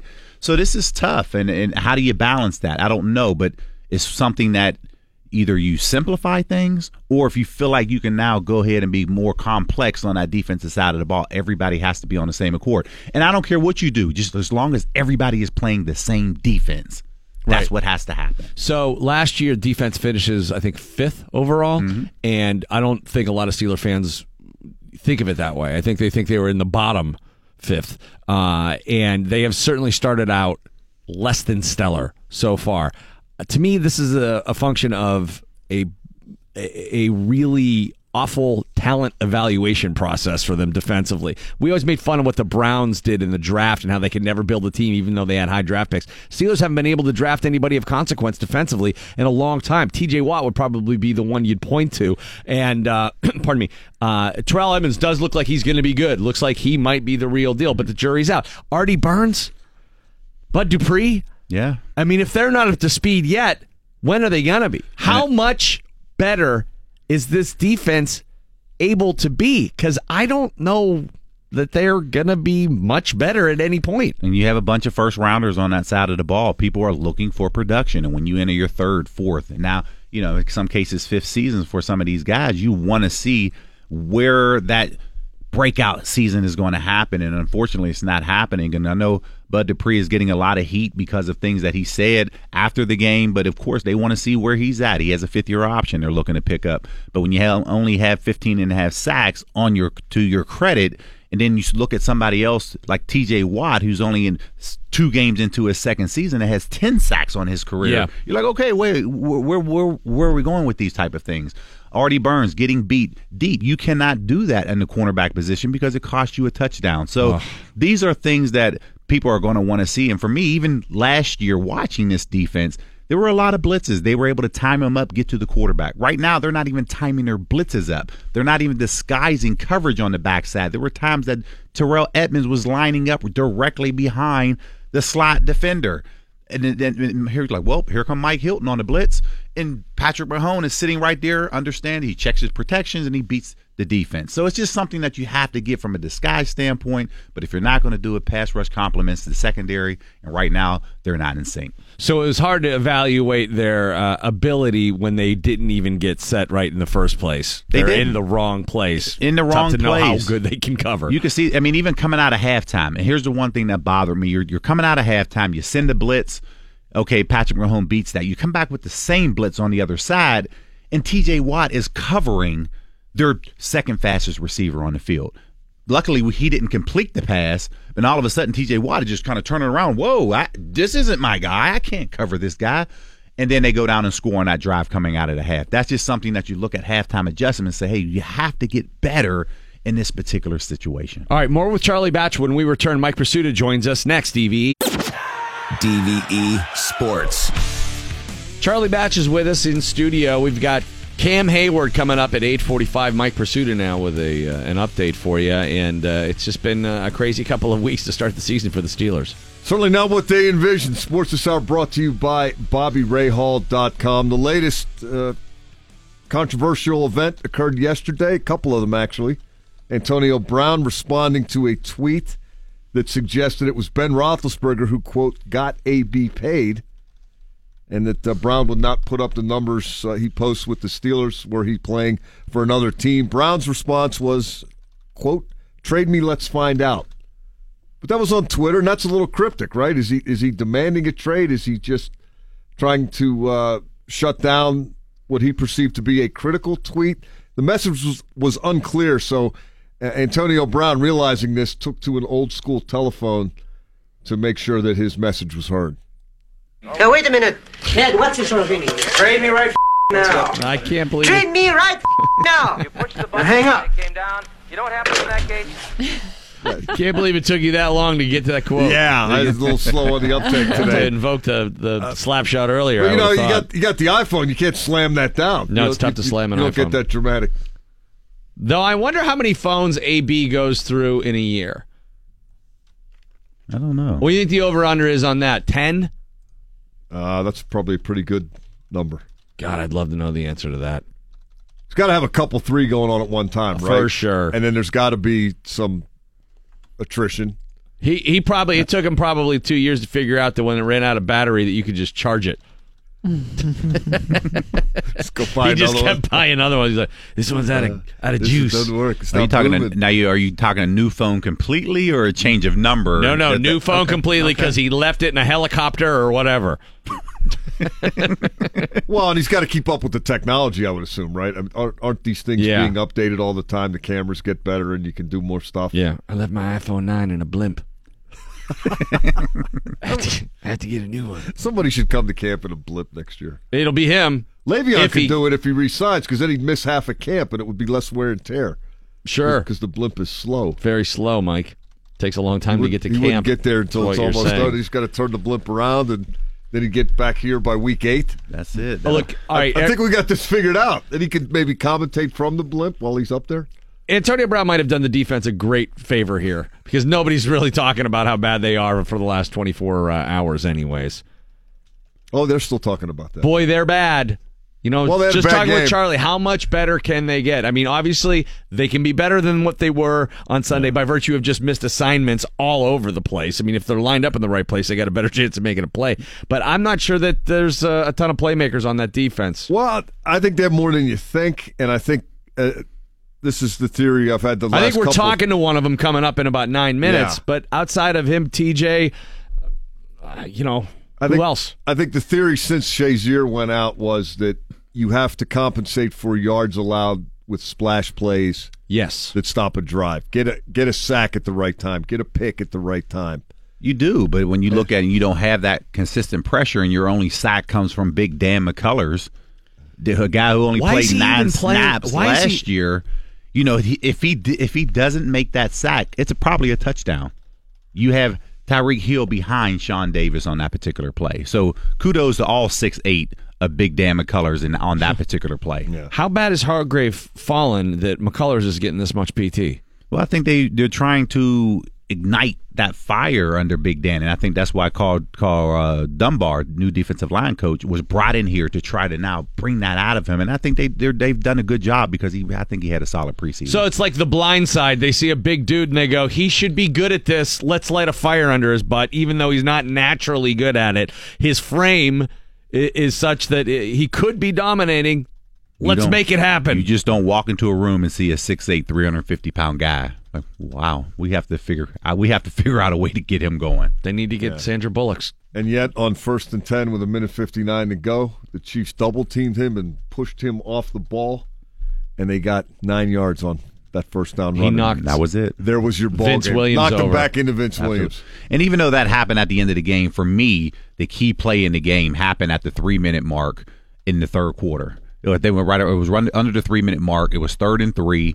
Ben misfired on uh, with uh, Switzer. Switzer on that particular play. They were hot. Ben read it, but he was looking for Switzer to do one thing. Switzer did another. They weren't able to connect. They punted the football. At that point in the ball game, the score was thirty-five twenty-eight. Kansas City gets the ball. They go down and scores forty-two twenty-eight. They didn't match serve. Yeah, that was it. They didn't keep up. That was it. Uh, that's what Ben was a lot better against the Chiefs than he was against the Browns, but he did acknowledge after the Kansas City game that his deep ball still needs work. Yeah, I, I missed a couple. Um, I talked to Randy pregame. I thought my ball was moving a little bit right, and I had to do a, a much better job of keeping the ball in play um, down the right sideline. He had trouble with the deep balls. Yeah. Let's say he hits one or two more of those to number eighty-four. Does that settle everything back down? I, th- I think so. And he missed the first play of the game to James Washington. Yeah. That was a big play. He singled down the sideline. Singled down the sideline. A B was able to ad-lib as Ben stepped up in the pocket. He wasn't able to complete that particular pass. You know, and then, of course, he misses on the touchdown pass in the post. So, yeah, it changes the whole perspective of this game if he's able to yeah. connect. And back to the defense, I think part of the dynamic that was playing out against the Chiefs was I think they were afraid of Patrick Mahomes' escapability mm-hmm. and mobility because they were not – happy with the job they did on Tyrod Taylor, containing him. And let's see what they do against Ryan Fitzpatrick in terms of the pass rush, because he's not a mobile guy. He's not a mobile guy, but he is on fire right now. Yeah, this is a guy over four hundred yard back-to-back weeks. He has eight touchdowns, only one interception. He's still Ryan Fitzpatrick. He's still right? Ryan Fitzpatrick, but the Buccaneers are two and oh. They are. I, that's, that's the I, difference. I'm going to reserve early season judgment till after that game. And then um, the big question out of Tampa, do you bring Jameis Winston back if they go two and one or three and oh? Monday Night Football, you'll hear all of the action starting at four o'clock on Monday for that eight fifteen kickoff right here on your radio home of the Steelers, D V E. Charlie Batch, a part of that uh, postgame along with Stan Savard. Charlie, what's the Batch Foundation up to? Oh, man, well, as the school gets back into uh, in order, I think right now we are, um, you know, we're focusing on our after-school programs and our grub time program. We feed the kids after school. And, of course, grub been, time. Grub time, that's I what like we that. call it. And now, you know, a lot of kids are, um, as they do their homework, math is the big um, subject right now. And, of course, they are asking me to help with homework. And I'm like, wow, I'm struggling. Rationale numbers. Rationale numbers. And I'm like, hmm, when the last, when's the last time I did that? Right. I'm struggling a little bit. So yeah. I'm looking at our tutor saying, please help me you know, yeah. as well as the kids. So help it's me help you. Right. So we're excited about it. So we have a lot of great volunteers that uh, help Uh, make everything happen over at the Best of the Batch Foundation. So anybody who wants to follow what we do throughout a calendar year, you can go to batch foundation dot org. Thanks, Charlie. Appreciate you. Thank you. When we come back, team captain Cam Hayward, and we'll have to ask him about the elephant in the room that wants to get traded. Will they trade the elephant, Mike? And will he bring his trunk? Billy Gardell, nine a.m. D V. Message and data rates may apply. It is the D V E Morning Show. The Pittsburgh Fantasy Football Challenge is back at D V E dot com. The grand prize for week three is a pair of tickets to the Steelers-Falcons game on October seventh. Head to D V E dot com for rules and registration. Submit a lineup by twelve fifty-five Sunday the twenty-third, and you're good to go. The Pittsburgh Fantasy Football Challenge is back right now at D V E dot com. Want to remind you that this Thursday and Friday, we're going back to Children's Hospital. We'll be broadcasting live from Children's Hospital in Lawrenceville for the eleventh annual D V E Rocks for Children's Radiothon. How about that? I can't believe it's been that many years. eleven. And it's grown so much. Remember the first year when we were yes. in the cafeteria in the old mm-hmm. hospital yep. in Oakland? And we're all like, what the hell are we doing here? Yeah, it was totally out of our element, and now we look forward to this all year. Very much so. Uh If you haven't become a rock star yet and you'd like to be and you don't want to wait till the festivities get going, you can already jump on board at give to children's dot org. And uh, remember to tune in and hear inspiring stories on D V E all day Thursday and Friday. We'll start at six a.m. and go all the way through the Ride Home with Sean McDowell Radiothon this weekend. Joining us right now, team captain of your Pittsburgh Steelers, sponsored by Don's Appliances. It's Cam Hayward. Morning, Cam. How are you, man? I'm good. How are you? All right, all right, all right. Uh, so, uh, you know, crazy couple of days for you guys. And with A B's tweet and the thing he said back to uh, Ryan Scarpino uh, about, you know, trade me and find out, do you have, do you think there's any desire uh, on his part to be traded for real, or was that just uh, him being A B? I think it was just frustration. Um, you know, everything's bad. You know, the the whole world is falling. The sky's falling when uh, you lose, and um, you know I think there was a little bit of exaggeration uh, through the tweet, but uh, you know we want A B here, uh, we want to win with A B, um, and we just got to start winning. You know, he seems to be a guy that's like above reproach. Like, I'm not sure who could go tell A B he needs to pull it together if he's uh, acting up or something like that. You always struck me as being one of the leading voices in the locker room. Would you be ever like that voice to somebody like A B, or is he at the status that uh, he's his own man and he's going to do what he's going to do? He's always his own man, um, but you know that doesn't mean you can't talk to anybody or uh, you know be there for them. Um, You know, sometimes you just need someone to listen, um, you know, and that's what being a leader is, not always telling someone what to do, but listening um, and voicing frustrations, opinions, uh, and then coming to a common ground where we can build forward and move on. Um, you know, just because we were lost this week doesn't mean it's going to be indicative of next week or the weeks after. So um, that, that's what we have to you know, talk to him about. Um, we'll talk to him in-house uh, It might be me, it might be Ben, um, it could be Coach Tomlin, um, but you know it'll be a plethora of guys that he can talk to, uh, just to let them know that home is here, uh, and we want to win here. So this past Sunday, it's, the defense had a real tough time. I mean, that was the most uh, touchdown passes let up since the Chuck Noll era. Right. How far away are you guys from being where you want to be? Because a lot of times, you know, we'll learn like, hey, that was only, you know, but for one move here, one step here. It really wasn't that far away from clicking the way we wanted it to, even though the result looked bad. Was that the case, or uh, was there a lot of miscommunication on Sunday that led to what happened? Um, you know, one mistake by one person can lead to the whole group looking bad. Uh, you know, we always have a motto that says, um, if half are wrong and half are right, we're all wrong. But if all are wrong, then we're all right. And that means, you know, if everybody's playing the same call, um, we're right, you know, we're good. Mm-hmm. You know, but if everybody's not playing the same call, we put ourselves at risk. Um, you know, uh, to be off key and be to have mis- miscommunication. You know, we could have the wrong play call in, but if everybody executes their one eleventh right, you know, then we're still on the same page. Right. Um, you know, and when we don't do that, it, it, it makes for these big plays that it costs us dearly, and we have to we have to get past that. Um, you know, definitely we're going to stress it even more this week. Uh, and whatever happens, I mean, whatever whoever's in has to be responsible for it. You know, losing Joe uh, for a game, uh, you know, you never want to do that. Um, but other guys have to step up. You know, Joe is not just a cornerback. He's, you know, defensive leader of the secondary. Um, and that he communicates so well with so many different guys, whether it's small communication. Um, other guys have to step up in that role, and you know, and make sure everybody's in the right gap or right assignment. Well, that didn't appear to be a problem in Cleveland. It was Hayden's absence against Kansas City the the main reason why that took place? No, I'm not. I'm not just blaming on that, but I'm just saying, um, you know, it, it, it's it's got to be uh, um, just ready for every moment.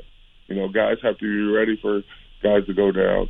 Um, with roles expanded when Joe goes down, um, you just have to be, you know, cognizant of that and even communicate more. You know, I, I think as a younger guy, my main thing was I, I'm going to ask a lot of questions. I'm going to make sure I'm one hundred percent right. Uh, that way I can't I can't screw over the defense. Um, you know, and that's, that's just, uh, you know, when you get comfortable and, you know, talking a lot, Uh, it puts it puts defense at ease. Cam, you use social media a lot. You never seem to get yourself in any predicament at all. Uh, you know, Bud Dupree had a little incident this weekend with a fan, and A B's situation with the Scarpino tweet. Is there an active conversation with you guys about social media interaction, or is there just a one-off at the beginning of the year? Because it seems to me that it is more problematic for some guys than others. Yeah, um, you know. I hate to bring it up, but at Ohio State, we took a social media course, uh, you know, and just talked about how, you know, it's it's always good to you, use your social media, but, like, use it use it in the proper way. Um, you know, use it as a guide to, you know, build your brand, um, you know, and be a good citizen. Um, I, I know we've made some bonehead mistakes. I'm not covering those up. Um, you know, if, if it has, if it hadn't been this week, it's happened in the past. Um, and, you know, we just have to be cognizant of that. Uh, you know, I, I, I talked to Bud a little bit about it and just said that, you know, you can't control what someone else says to you. Um, you know, not everybody's a Steelers fan, whether you like it or not. And, uh, you know, we can sit up here and say that everybody in the stands is a Steelers fan, but there's so many more people watching. You know, and we have to be we have to be bigger than that, you know. And, you know, Bud, Bud related to it, and Bud, Bud, Bud felt, you know, dumb about even tweeting that because he knew one, once the guy got in his hands, he was going to run with it. Yeah, I mean, it, it was, was kind of funny. funny, though, wasn't it? it, it, it? It was. I loved it, you know, because most fans don't like the, the quick banter back to them. But, uh, you know, uh, we just have to be smart about doing it because, you know, you know, tw- Twitter fingers are way too fast and way too out there. What do you want to see change the most in uh, Tampa defensively? Uh, I want our tackling to be picked up, um, you know, and I, I just want, uh, you know, too many times last week we were wide open. Um, you know, if, if they're going to make catches, they got to be combat catches. I understand everybody has N F L players, um, but I think I read a quote. Uh, Travis Kelce said he was too wide open, um, you know, on these passes. And, you know, I don't I don't ever want a receiver or a tight end to ever feel comfortable like that. Um, you know, we got to muck up more games and uh, get the ball back to our offense. Cam Hayward, Pittsburgh Steelers, sponsored by Don's Appliance this morning on D V E. Go get him Monday night, man. And if you know that dude, careful with that beard. You know that that, that Fitzpatrick beard. That just you don't want to get that in your hands and stuff. You know. No, I plan on pulling out a couple whiskers if I get the chance. There you go. Yeah, can you tackle by the beard? Yes, you can. You can drag him down by the beard, really. Well, you remember? I think uh, years back, I think Troy was running around and someone pulled him by his hair, and they didn't call anything because, you know, it's, it's at the player's discretion to have long hair or a beard. So might take advantage of that. I mean, you're not putting your weight on the guy if you drag him down by the beard. Very true. Uh, you know, every time you have a hit now, you're looking around to make sure you don't get a freaking uh, flag called. We talked to Gene Steratore about that earlier. What did you think of the Clay Matthews penalty? I didn't see it. Oh, dude, I mean, he just tackled you would, Cousins. You would not have liked it. No, he just tackled him, and it cost him the game. Oh, wow. It was incredible. Because they said he followed yeah. through with the, his body weight, which I don't know what you're supposed to do. I think what's going to end up happening is a defensive player is going to injure himself trying to come off of a tackle, and he's going to land on his arm funny or something like that, trying to, you know, throw his hands up in the air like no foul as he's coming down. Yeah, or, uh, you know, you get these quarterbacks, uh, you know, they're not going to be able to put their full weight. And, you know, you get a quarterback like Ben, he's just going to shrug them off. Right. And it, it's going to cost him for a big play.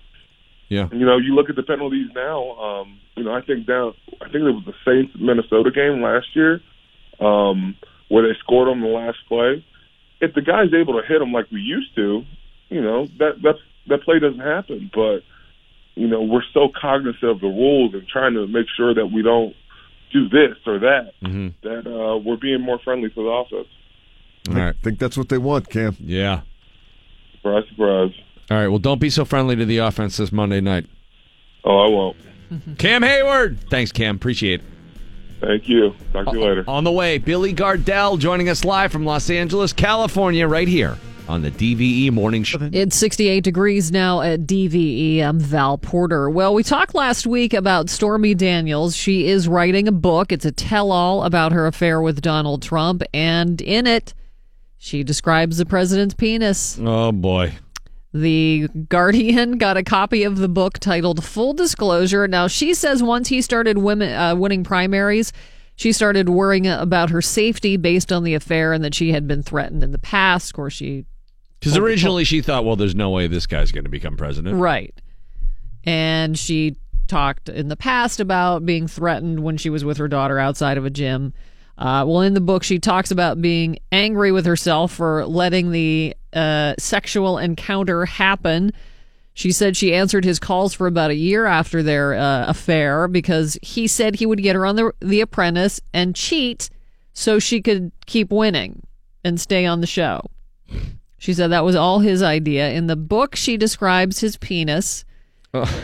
as smaller than average, but not freakishly small. Oh, well, not freakishly small, I think, is what everyone's really shooting for, huh? Yes, Val? And she used the word toadstool in her book.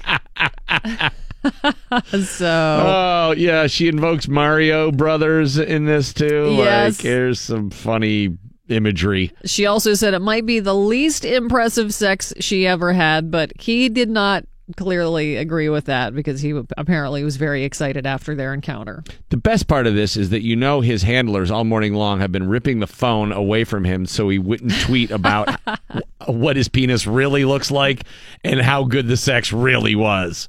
Yeah. You know, he's yeah. just, he's dying to tweet out. No mushroom. No mushroom. You're the mushroom. And isn't that the worst insult you could give a guy? Yeah. Like the sex, eh, not so great. Yeah. Toadstool, eh, not so good. He, no, uh, there will be no business done today. I would not think in so. In the White House.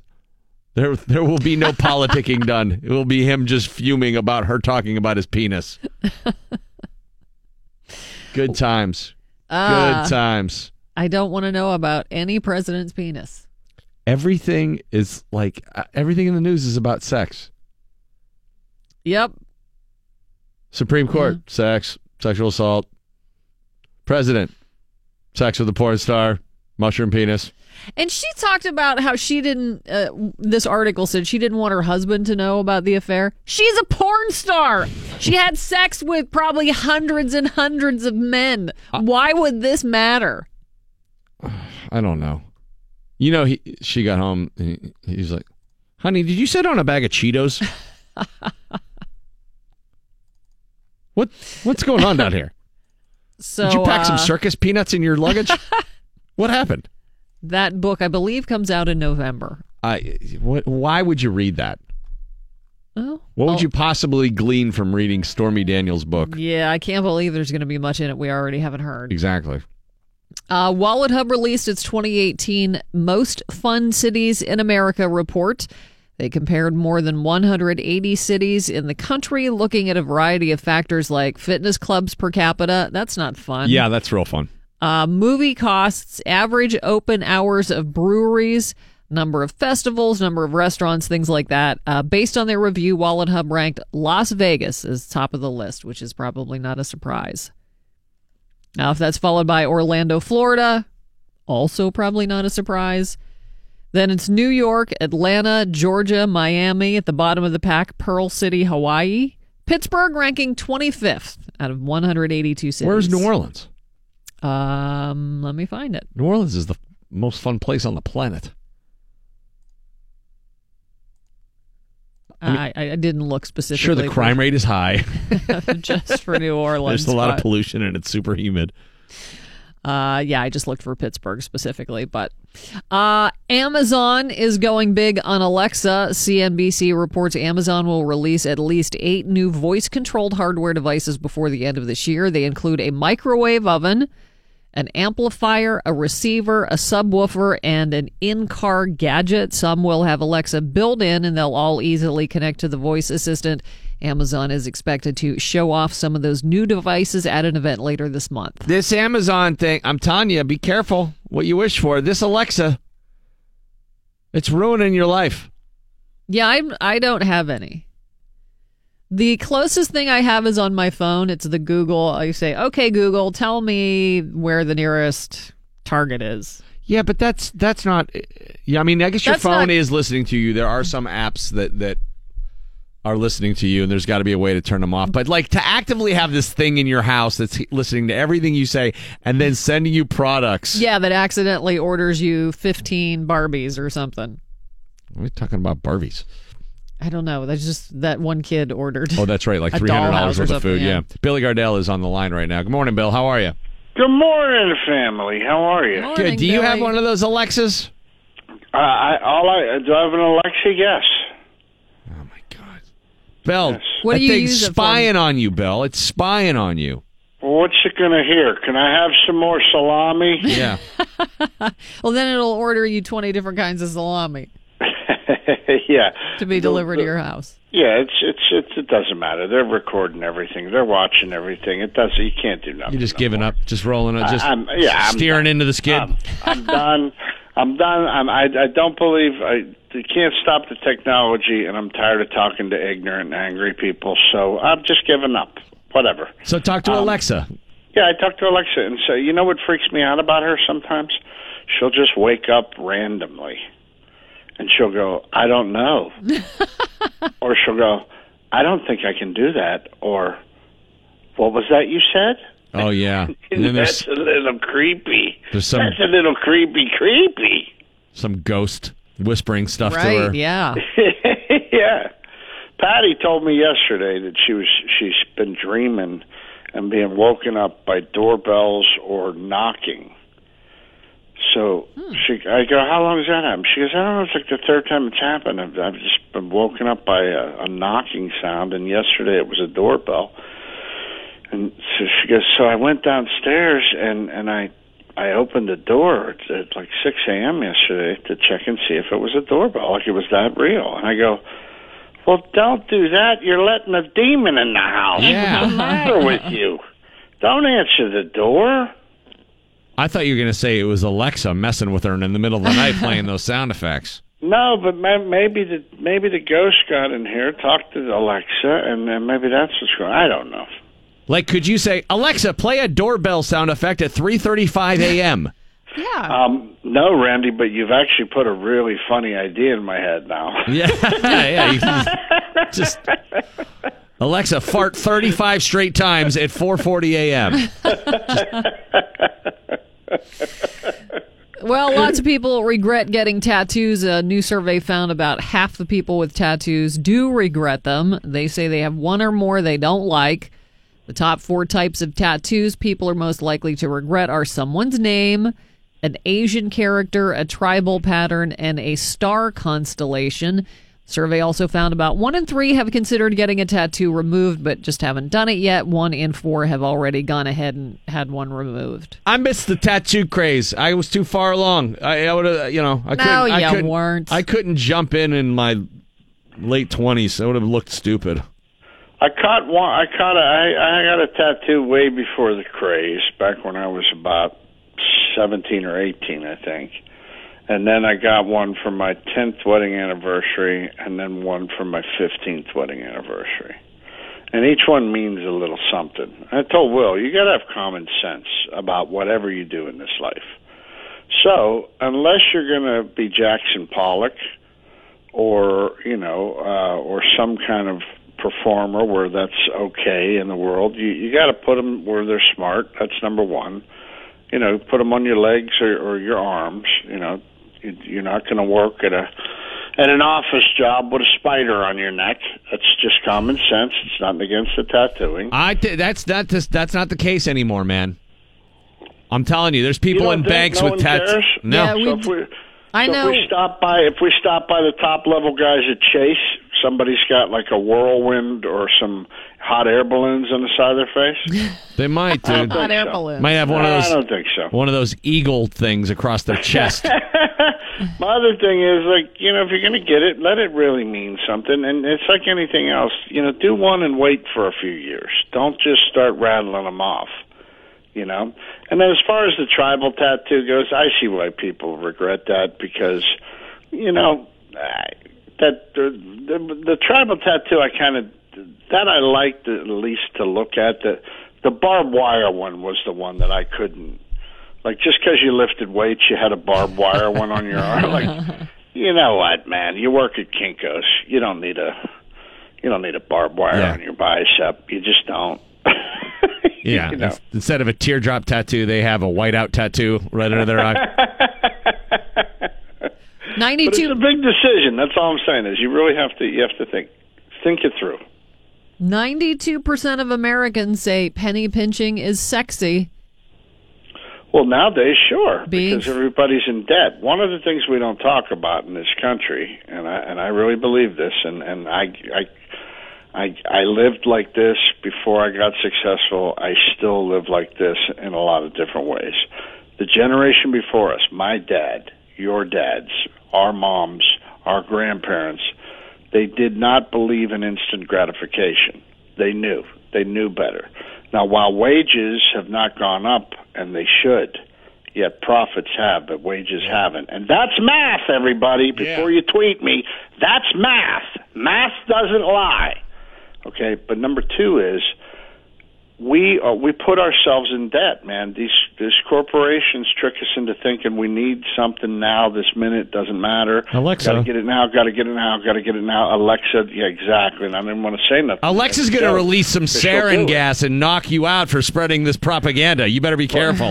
But it's the truth, man. That's the thing. Like, if there was a credit card in our home, it didn't come out of the drawer unless it was Christmas, and then they were going to pay that back by the end of February. There was a plan and a budget, and it didn't didn't come out of the drawer unless somebody was really hurt and we had to go to the emergency room. That was the credit card plan in my not, house when not I was me. a kid. I got you one know? as soon as I went to Penn State, and I was like, this is awesome. And I filled it up with McClanahan subs and beers at the G-Man and the cafe, and I totally maxed it out on garbage and then couldn't pay it, so I got another one. Right. Well, there you have it, my friend. And I bought a guitar with that and then picked up some gigs to pay off the other one. So it was kind of, you know, in a way, it was, it. it was smart, that's, Bill. That's it. Uh, finally, fire up the grill today or hop on over to your favorite burger joint. It's National Cheeseburger Day. I only it's tell National you National Cheeseburger Day. I uh, only give you these when they're fun or exciting, and this is both. What, uh, what what's your go-to cheese?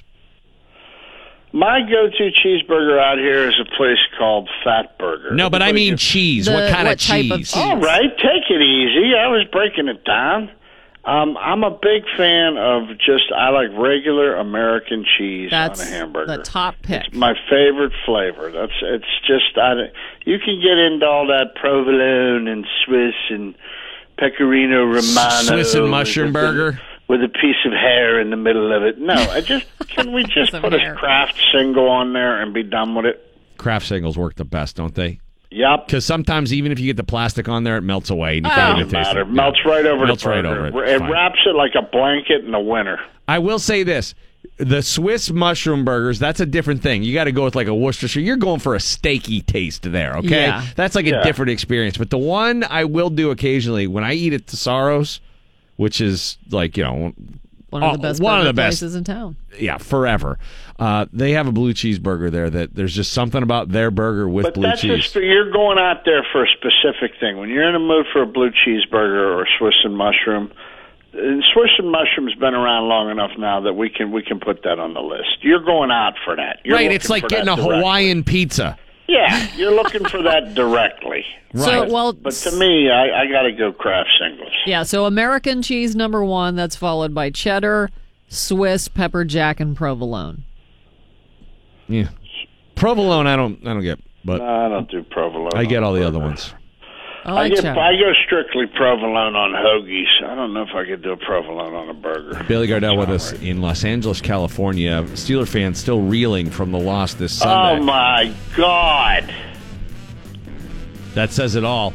Antonio Brown on social media yesterday intimating that he'd like to be traded. Why don't you trade me and find out how good I am? Well, now, hold on. Wasn't he just replying to that, that whoever that Ryan. guy? Yeah, who, who is that? Ryan who Scarpino? Is that? Speaking of Tesoro's, yeah. uh, his mom, Deb, worked at uh, uh, Tesoro's forever. Ryan was a longtime P R guy for the Steelers.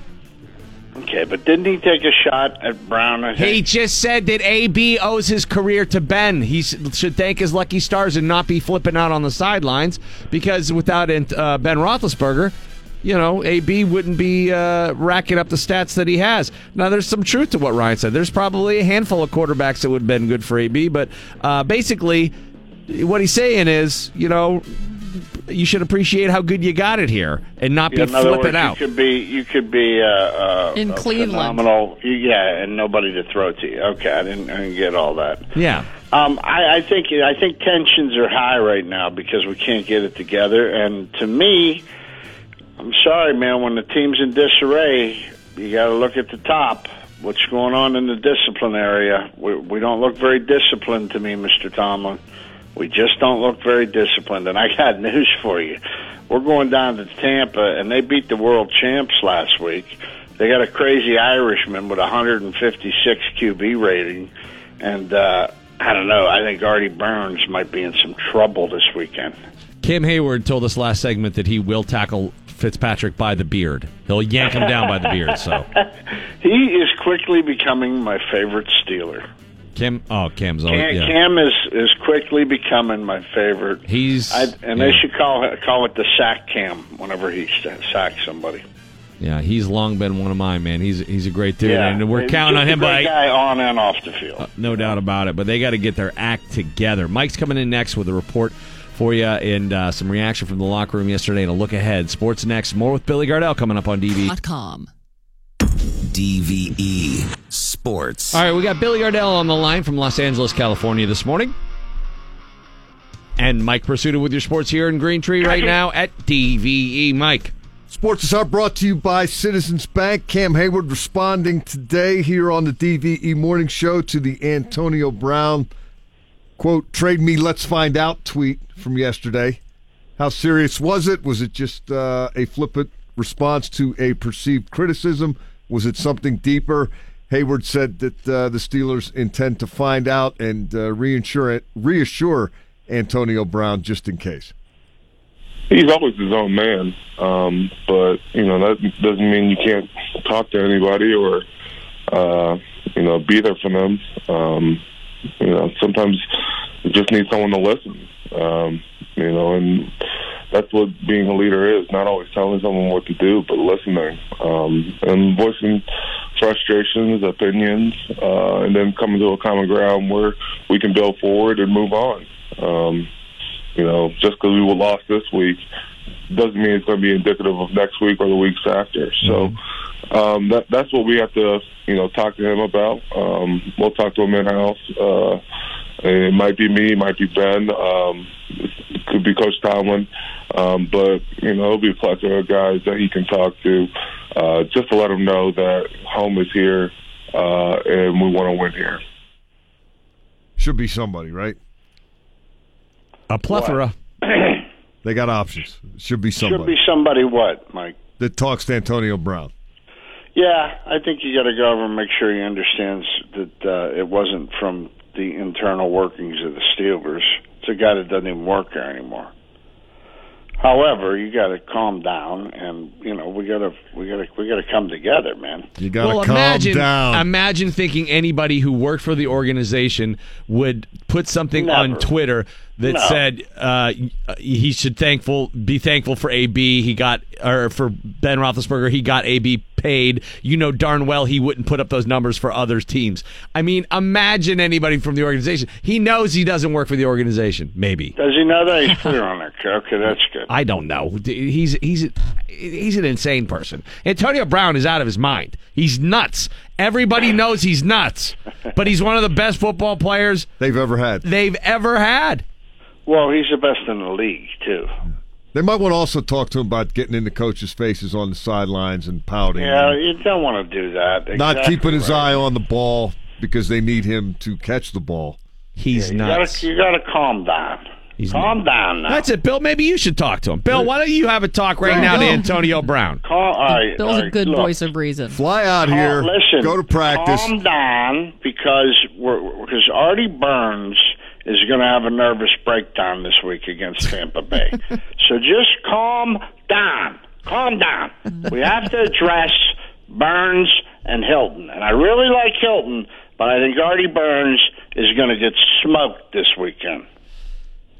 So your your advice to A B is calm down because our secondary is so bad. We need you. Calm down. I need you to focus. I need you to not be yelling at the coaches. I need you to catch a lot of balls because if you don't, we're going to be in trouble in Tampa. What would your and dad? This is it. You don't start oh two and one and end up in the playoffs. So this is this is a must win. Week so we three. Can't have anybody screaming and running up and down. We need to be focused, and everybody needs to calm down, do your job, because uh, I tell you what you need to do is you need to walk over to Artie Burns and go, hey, man, we're counting on you. I know it's a lot of pressure on you this week, but I want you to know we believe in you, okay? That, that's what you should be saying, okay? Because if you don't help poor Artie Burns this week, he's going to get smoked. Do you think Antonio Brown knows who Artie Burns is? I don't know. I was hoping. There's no idea. Uh, they're both hoping. Miami guys. I'm uh, okay. Uh, Bill, you seem a little fixated on Artie Burns. Yeah, I'm I'm real worried, Mike. I'm real worried about Monday night. Antonio this Brown. Is, this is no joke now. Antonio Brown always strikes me as the Rickey Henderson guy. Like, remember when he played with Olerud and then he got traded? yeah, yeah. And and Olerud was playing there, too, at the, at the next team, like, years later. I don't know if it was the Mets, the A's, or wherever it was. He's like, hey, man, there was a guy on my team that used to wear his batting helmet on uh, all the time, too. I'm not on the other team. He's like, that was me. He's, like, he didn't recognize him from team to team. He just he knew he was the guy that wore the batting helmet all the time. Well, one of the things the Steelers got to do a better job of in Tampa than they did against Kansas City is cover, not just Artie Burns, but the defense uh, as a collective group. Here's Cam Hayward on that. You know, too many times last week we were wide open. Um, you know, if, if they're going to make catches, they got to be combat catches. I understand everybody has N F L players, um, but I think I read a quote. Uh, Travis Kelce said he was too wide open, um, you know, on these passes. And, you know, I don't I don't ever want a receiver or a tight end to ever feel comfortable like that. Um, you know, we got to muck up more games and uh, get the ball back to our offense. The exact quote from Travis Kelce was, "It was a day to exploit matchups, and today I guess I was open more than usual." Oh. oh. It's not what you want to hear from the other guys. No. Wow, that was easy. Shoot, I don't even have to shower. I didn't break a sweat. What time's the plane? That's brutal. I'm going to go get a workout in. Didn't have to work very hard during this game. I didn't exert myself. Brutal. Brutal. I can't remember the last time it was that easy. You don't remember last season then, I guess. All right, let's take a quick break. We'll come back more with Billy Gardell here on D V E. It's the D V E Morning Show. Oh, yeah, Billy Gardell. Last night, Paul Simon in concert at uh, P B G Paints Arena. So great. I know what you. A great, great concert. You saw him at the Hollywood Bowl back-to-back. Saw them two nights in a row, yeah. You know, the great ones are really not, the, you know, we're coming to the end of classic rock, man, and I want to see as many as I possibly can. Um, thoroughly, thoroughly enjoyed that Simon concert. He was unbelievable. I, again, always with, like we were talking about, thirty musicians on stage and just a sound that's very rich and powerful down to playing songs with just a guitar, and just what an artist, man. Really, really great. And one of those guys that you hear songs and you're like, oh, yeah, I remember exactly where I was at that point in my life. And, uh, yeah, I'm trying to see as many classic guys as I can before it's over. Yeah, that was and, a really uh, cool part to me, that when they boiled that down to him in the encore set, just standing in the spotlight, nothing else. A guy and yeah, a guitar. guitar. That's who he was, man. And That's a message that as. the entire audience is hanging on. Yeah, and, and hanging on every word. Exactly right. Um, and, you know, Homeward Bound is just him and a guitar, and that's, you know, that's that's a perfect circle, you know. I'm trying to see all those guys as soon as I can, you know, what's left. I'm, I'm going to see, uh, I was at Tom Petty's last one. I'm going to see Simon. I saw Simon. I'm going to see Santana this weekend. Saw Elton John last year. You know, those, what did you songs. think of the Elton John concert? Because I know a lot of people here in Pittsburgh are wondering whether they should spend the money on the ticket. You know, it's a high-priced ticket is what I, I thought. I thought it was a little overpriced, but um, I got to say it was that lineup of songs was pretty strong. So if you can do it, do it. If you can't, go down there with a core, sit outside the stadium and listen. That's what I do. It's in the arena, yeah, though. It's, it's an indoor. Oh, is he in the arena? Yeah. Okay. Wow. You're going to hear a lot of buses I, I, I driving did, by. I, yeah, well, you know, there might be a spot you can get by a back loading door, something open. Something but, uh, like that. It's it's it's got a he's got a good it's it's a good song list. It's a good playlist for the concert. There's a uh, new anti-bullying service being offered in South Korea. What is it? It's called Uncle Service. Parents can hire intimidating dudes to pose as uncles for their kids to help protect them from bullies. There's three packages. This sounds like Pittsburgh bullies king, bully defender kings, because yeah. There's three packages. There's one, the evidence package, where a fake uncle secretly films the kid getting bullied, then turns over those tapes to the school and tells them they better do something about it or he'll go to the school board. That's three hundred fifty dollars a day. That's a shakedown. Oh. That's a shakedown. A day? You could you could hire Magnum for less. The uncle pack. As long as T C came out and fought the bullies for you, I'd be all over it. Yeah. The I don't know though. It gets expenses too, Bill. That's gonna uh... a little Sam Spade action. The uncle package, where the guy walks a kid to and from school and gives a quote stern warning to his bullies. That costs oh, four hundred and forty bucks a day. You can't do that. Four hundred and forty dollars. And then there's the chaperone package where the fake uncle goes wherever the bully's parents work, confronts them, and protests in front of their building, yelling, "A parent of a bully works here!" What's that one run? one thousand seven hundred seventy dollars for four visits. Well, you could do that, or you could do my dad's package where you pick up a baseball-sized rock, put it in your pocket, and walk to school. Exactly. I don't think that would work in America. Strange guys walking around schools threatening kids. Probably no. not going to be all that well received here. No. Uh, Billy, we talked about this last week. When are you bored? Ever? When am I bored? Yeah, I, I'm hardly ever bored. Never. I, I, like, I'm not bored anymore. That's the greatest look, thing ever. I, I told you. I told you. I look for boredom. Yes. Right. I, lo- I look for the older I get, the less noise I'm looking for. When you're young, all you're looking for is the noise. Where's the noise? Where's the noise? I need some chaos. I need some, some, some. I need some energy. I need some la la la. I need some bah. And the older you get, the less, you, the more you're like, you know, I don't need, uh, I don't need any of that. As it turns out, I don't need I, any of it. I find myself saying, "No, you guys go ahead without me." A lot. Yeah, I'm okay staying home. It's all right. I'm fine. I'm just fine right here. A new study found the average person feels bored for two hours a day. Really? How do you have two hours to be bored? Right. Yeah. Unless they consider watching T V. Boredom, boredom time. Well, that here's. Or the, maybe like if you're at work and you got like a uh, an assignment you can't stand, you know. The top five things we deal with that make us feel bored. Number one, calling a company and having to wait on hold. Yeah, that's brutal. Yeah, I don't get it, bored by that. I get infuriated. I get, I get, I, I'll give them that one. I just jump I do, on Twitter. Know, I don't I, even I, think about it. I, yeah. I do. What? Wait, what'd you say? What I, just, I just, I lo- just like log on to Twitter and just start scrolling while I'm waiting. Yeah, I, I, I mess around on the phone with the speaker going too and wait for the music to break. Yeah. Number two, slow Wi-Fi. This is not. This is things that irritate you. Yeah, yeah no, that's not, not that being you're bored by. I yeah, agree. I, I agree with Val. That's an irritation. Take that off the list.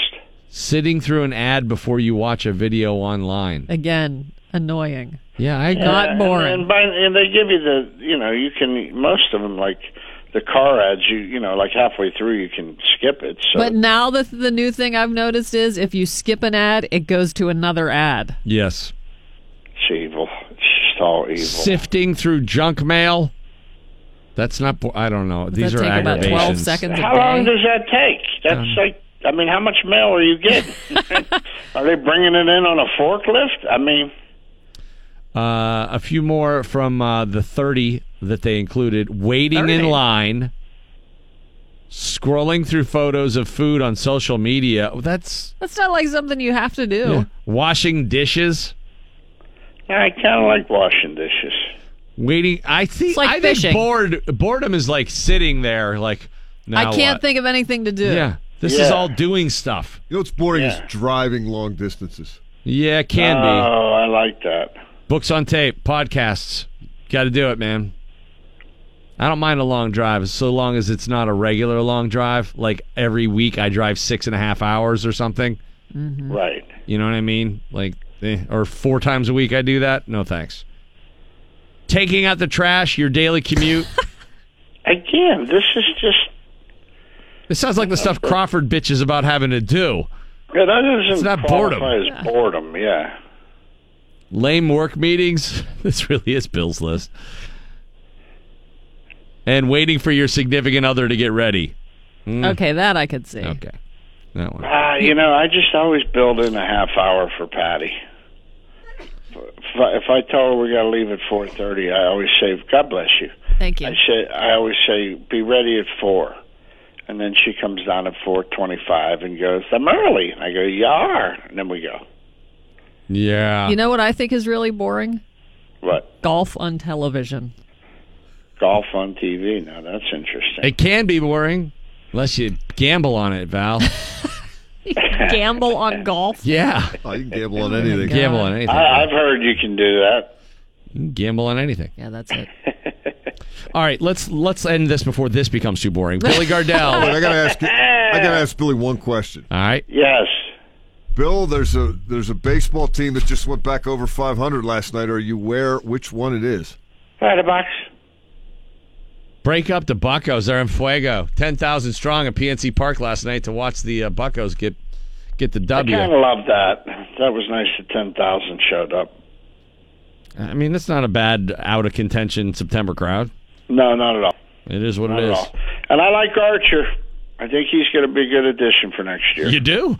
I do. That makes one. I'm, I'm you, I'm on board with him, too. He's going to settle in fine. Right. Archer's going to settle in fine. Okay. I hope he does. It's fine. Nothing, gonna, nothing to indicate that will happen, but yeah. It's fine. I hope it does. Musk, Musgrove is my guy, though. That's my guy. Hey, he's great. Uh, they Look, Jameson was, has been great, and uh, and Trevor Williams Trevor's give been, up runs. Yeah, he's been lights out. All right, Billy, love you, brother. Gosh. We'll talk to you soon. And uh, right. You got anything that people should know about? I got. I'll be doing an episode of Young Sheldon at the end of the month, so it'll be on a couple weeks after that. I will nice. Let you just know, but All we right. will talk nine times before that. And everybody say a prayer for Artie Burns this week, especially you, Antonio, especially you. Calm down. It's fine. My Uber driver last night uh, on the way to the Paul Simon show, he got, he was talking about the game.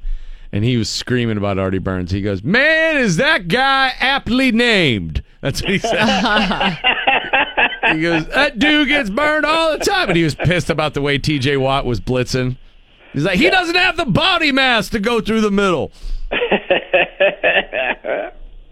All right, I love Pittsburgh.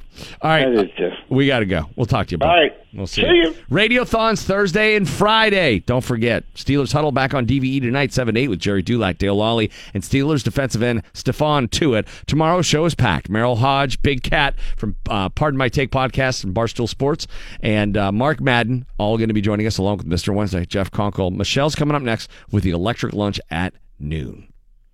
Oh, what drama awaits us today in the Steelers locker room, Mike? Well, none, because it's just Mike Tomlin day. Oh, okay. But tomorrow's another day after that. Tomlin translator tomorrow. I'm finished. You stay classy, Pittsburgh. Don't touch your face. Hey, got him tight, Pittsburgh, all day, baby. For now, you guys call me Ronald. Would you not eat my pants? Ronald. Ah! Mm-hmm.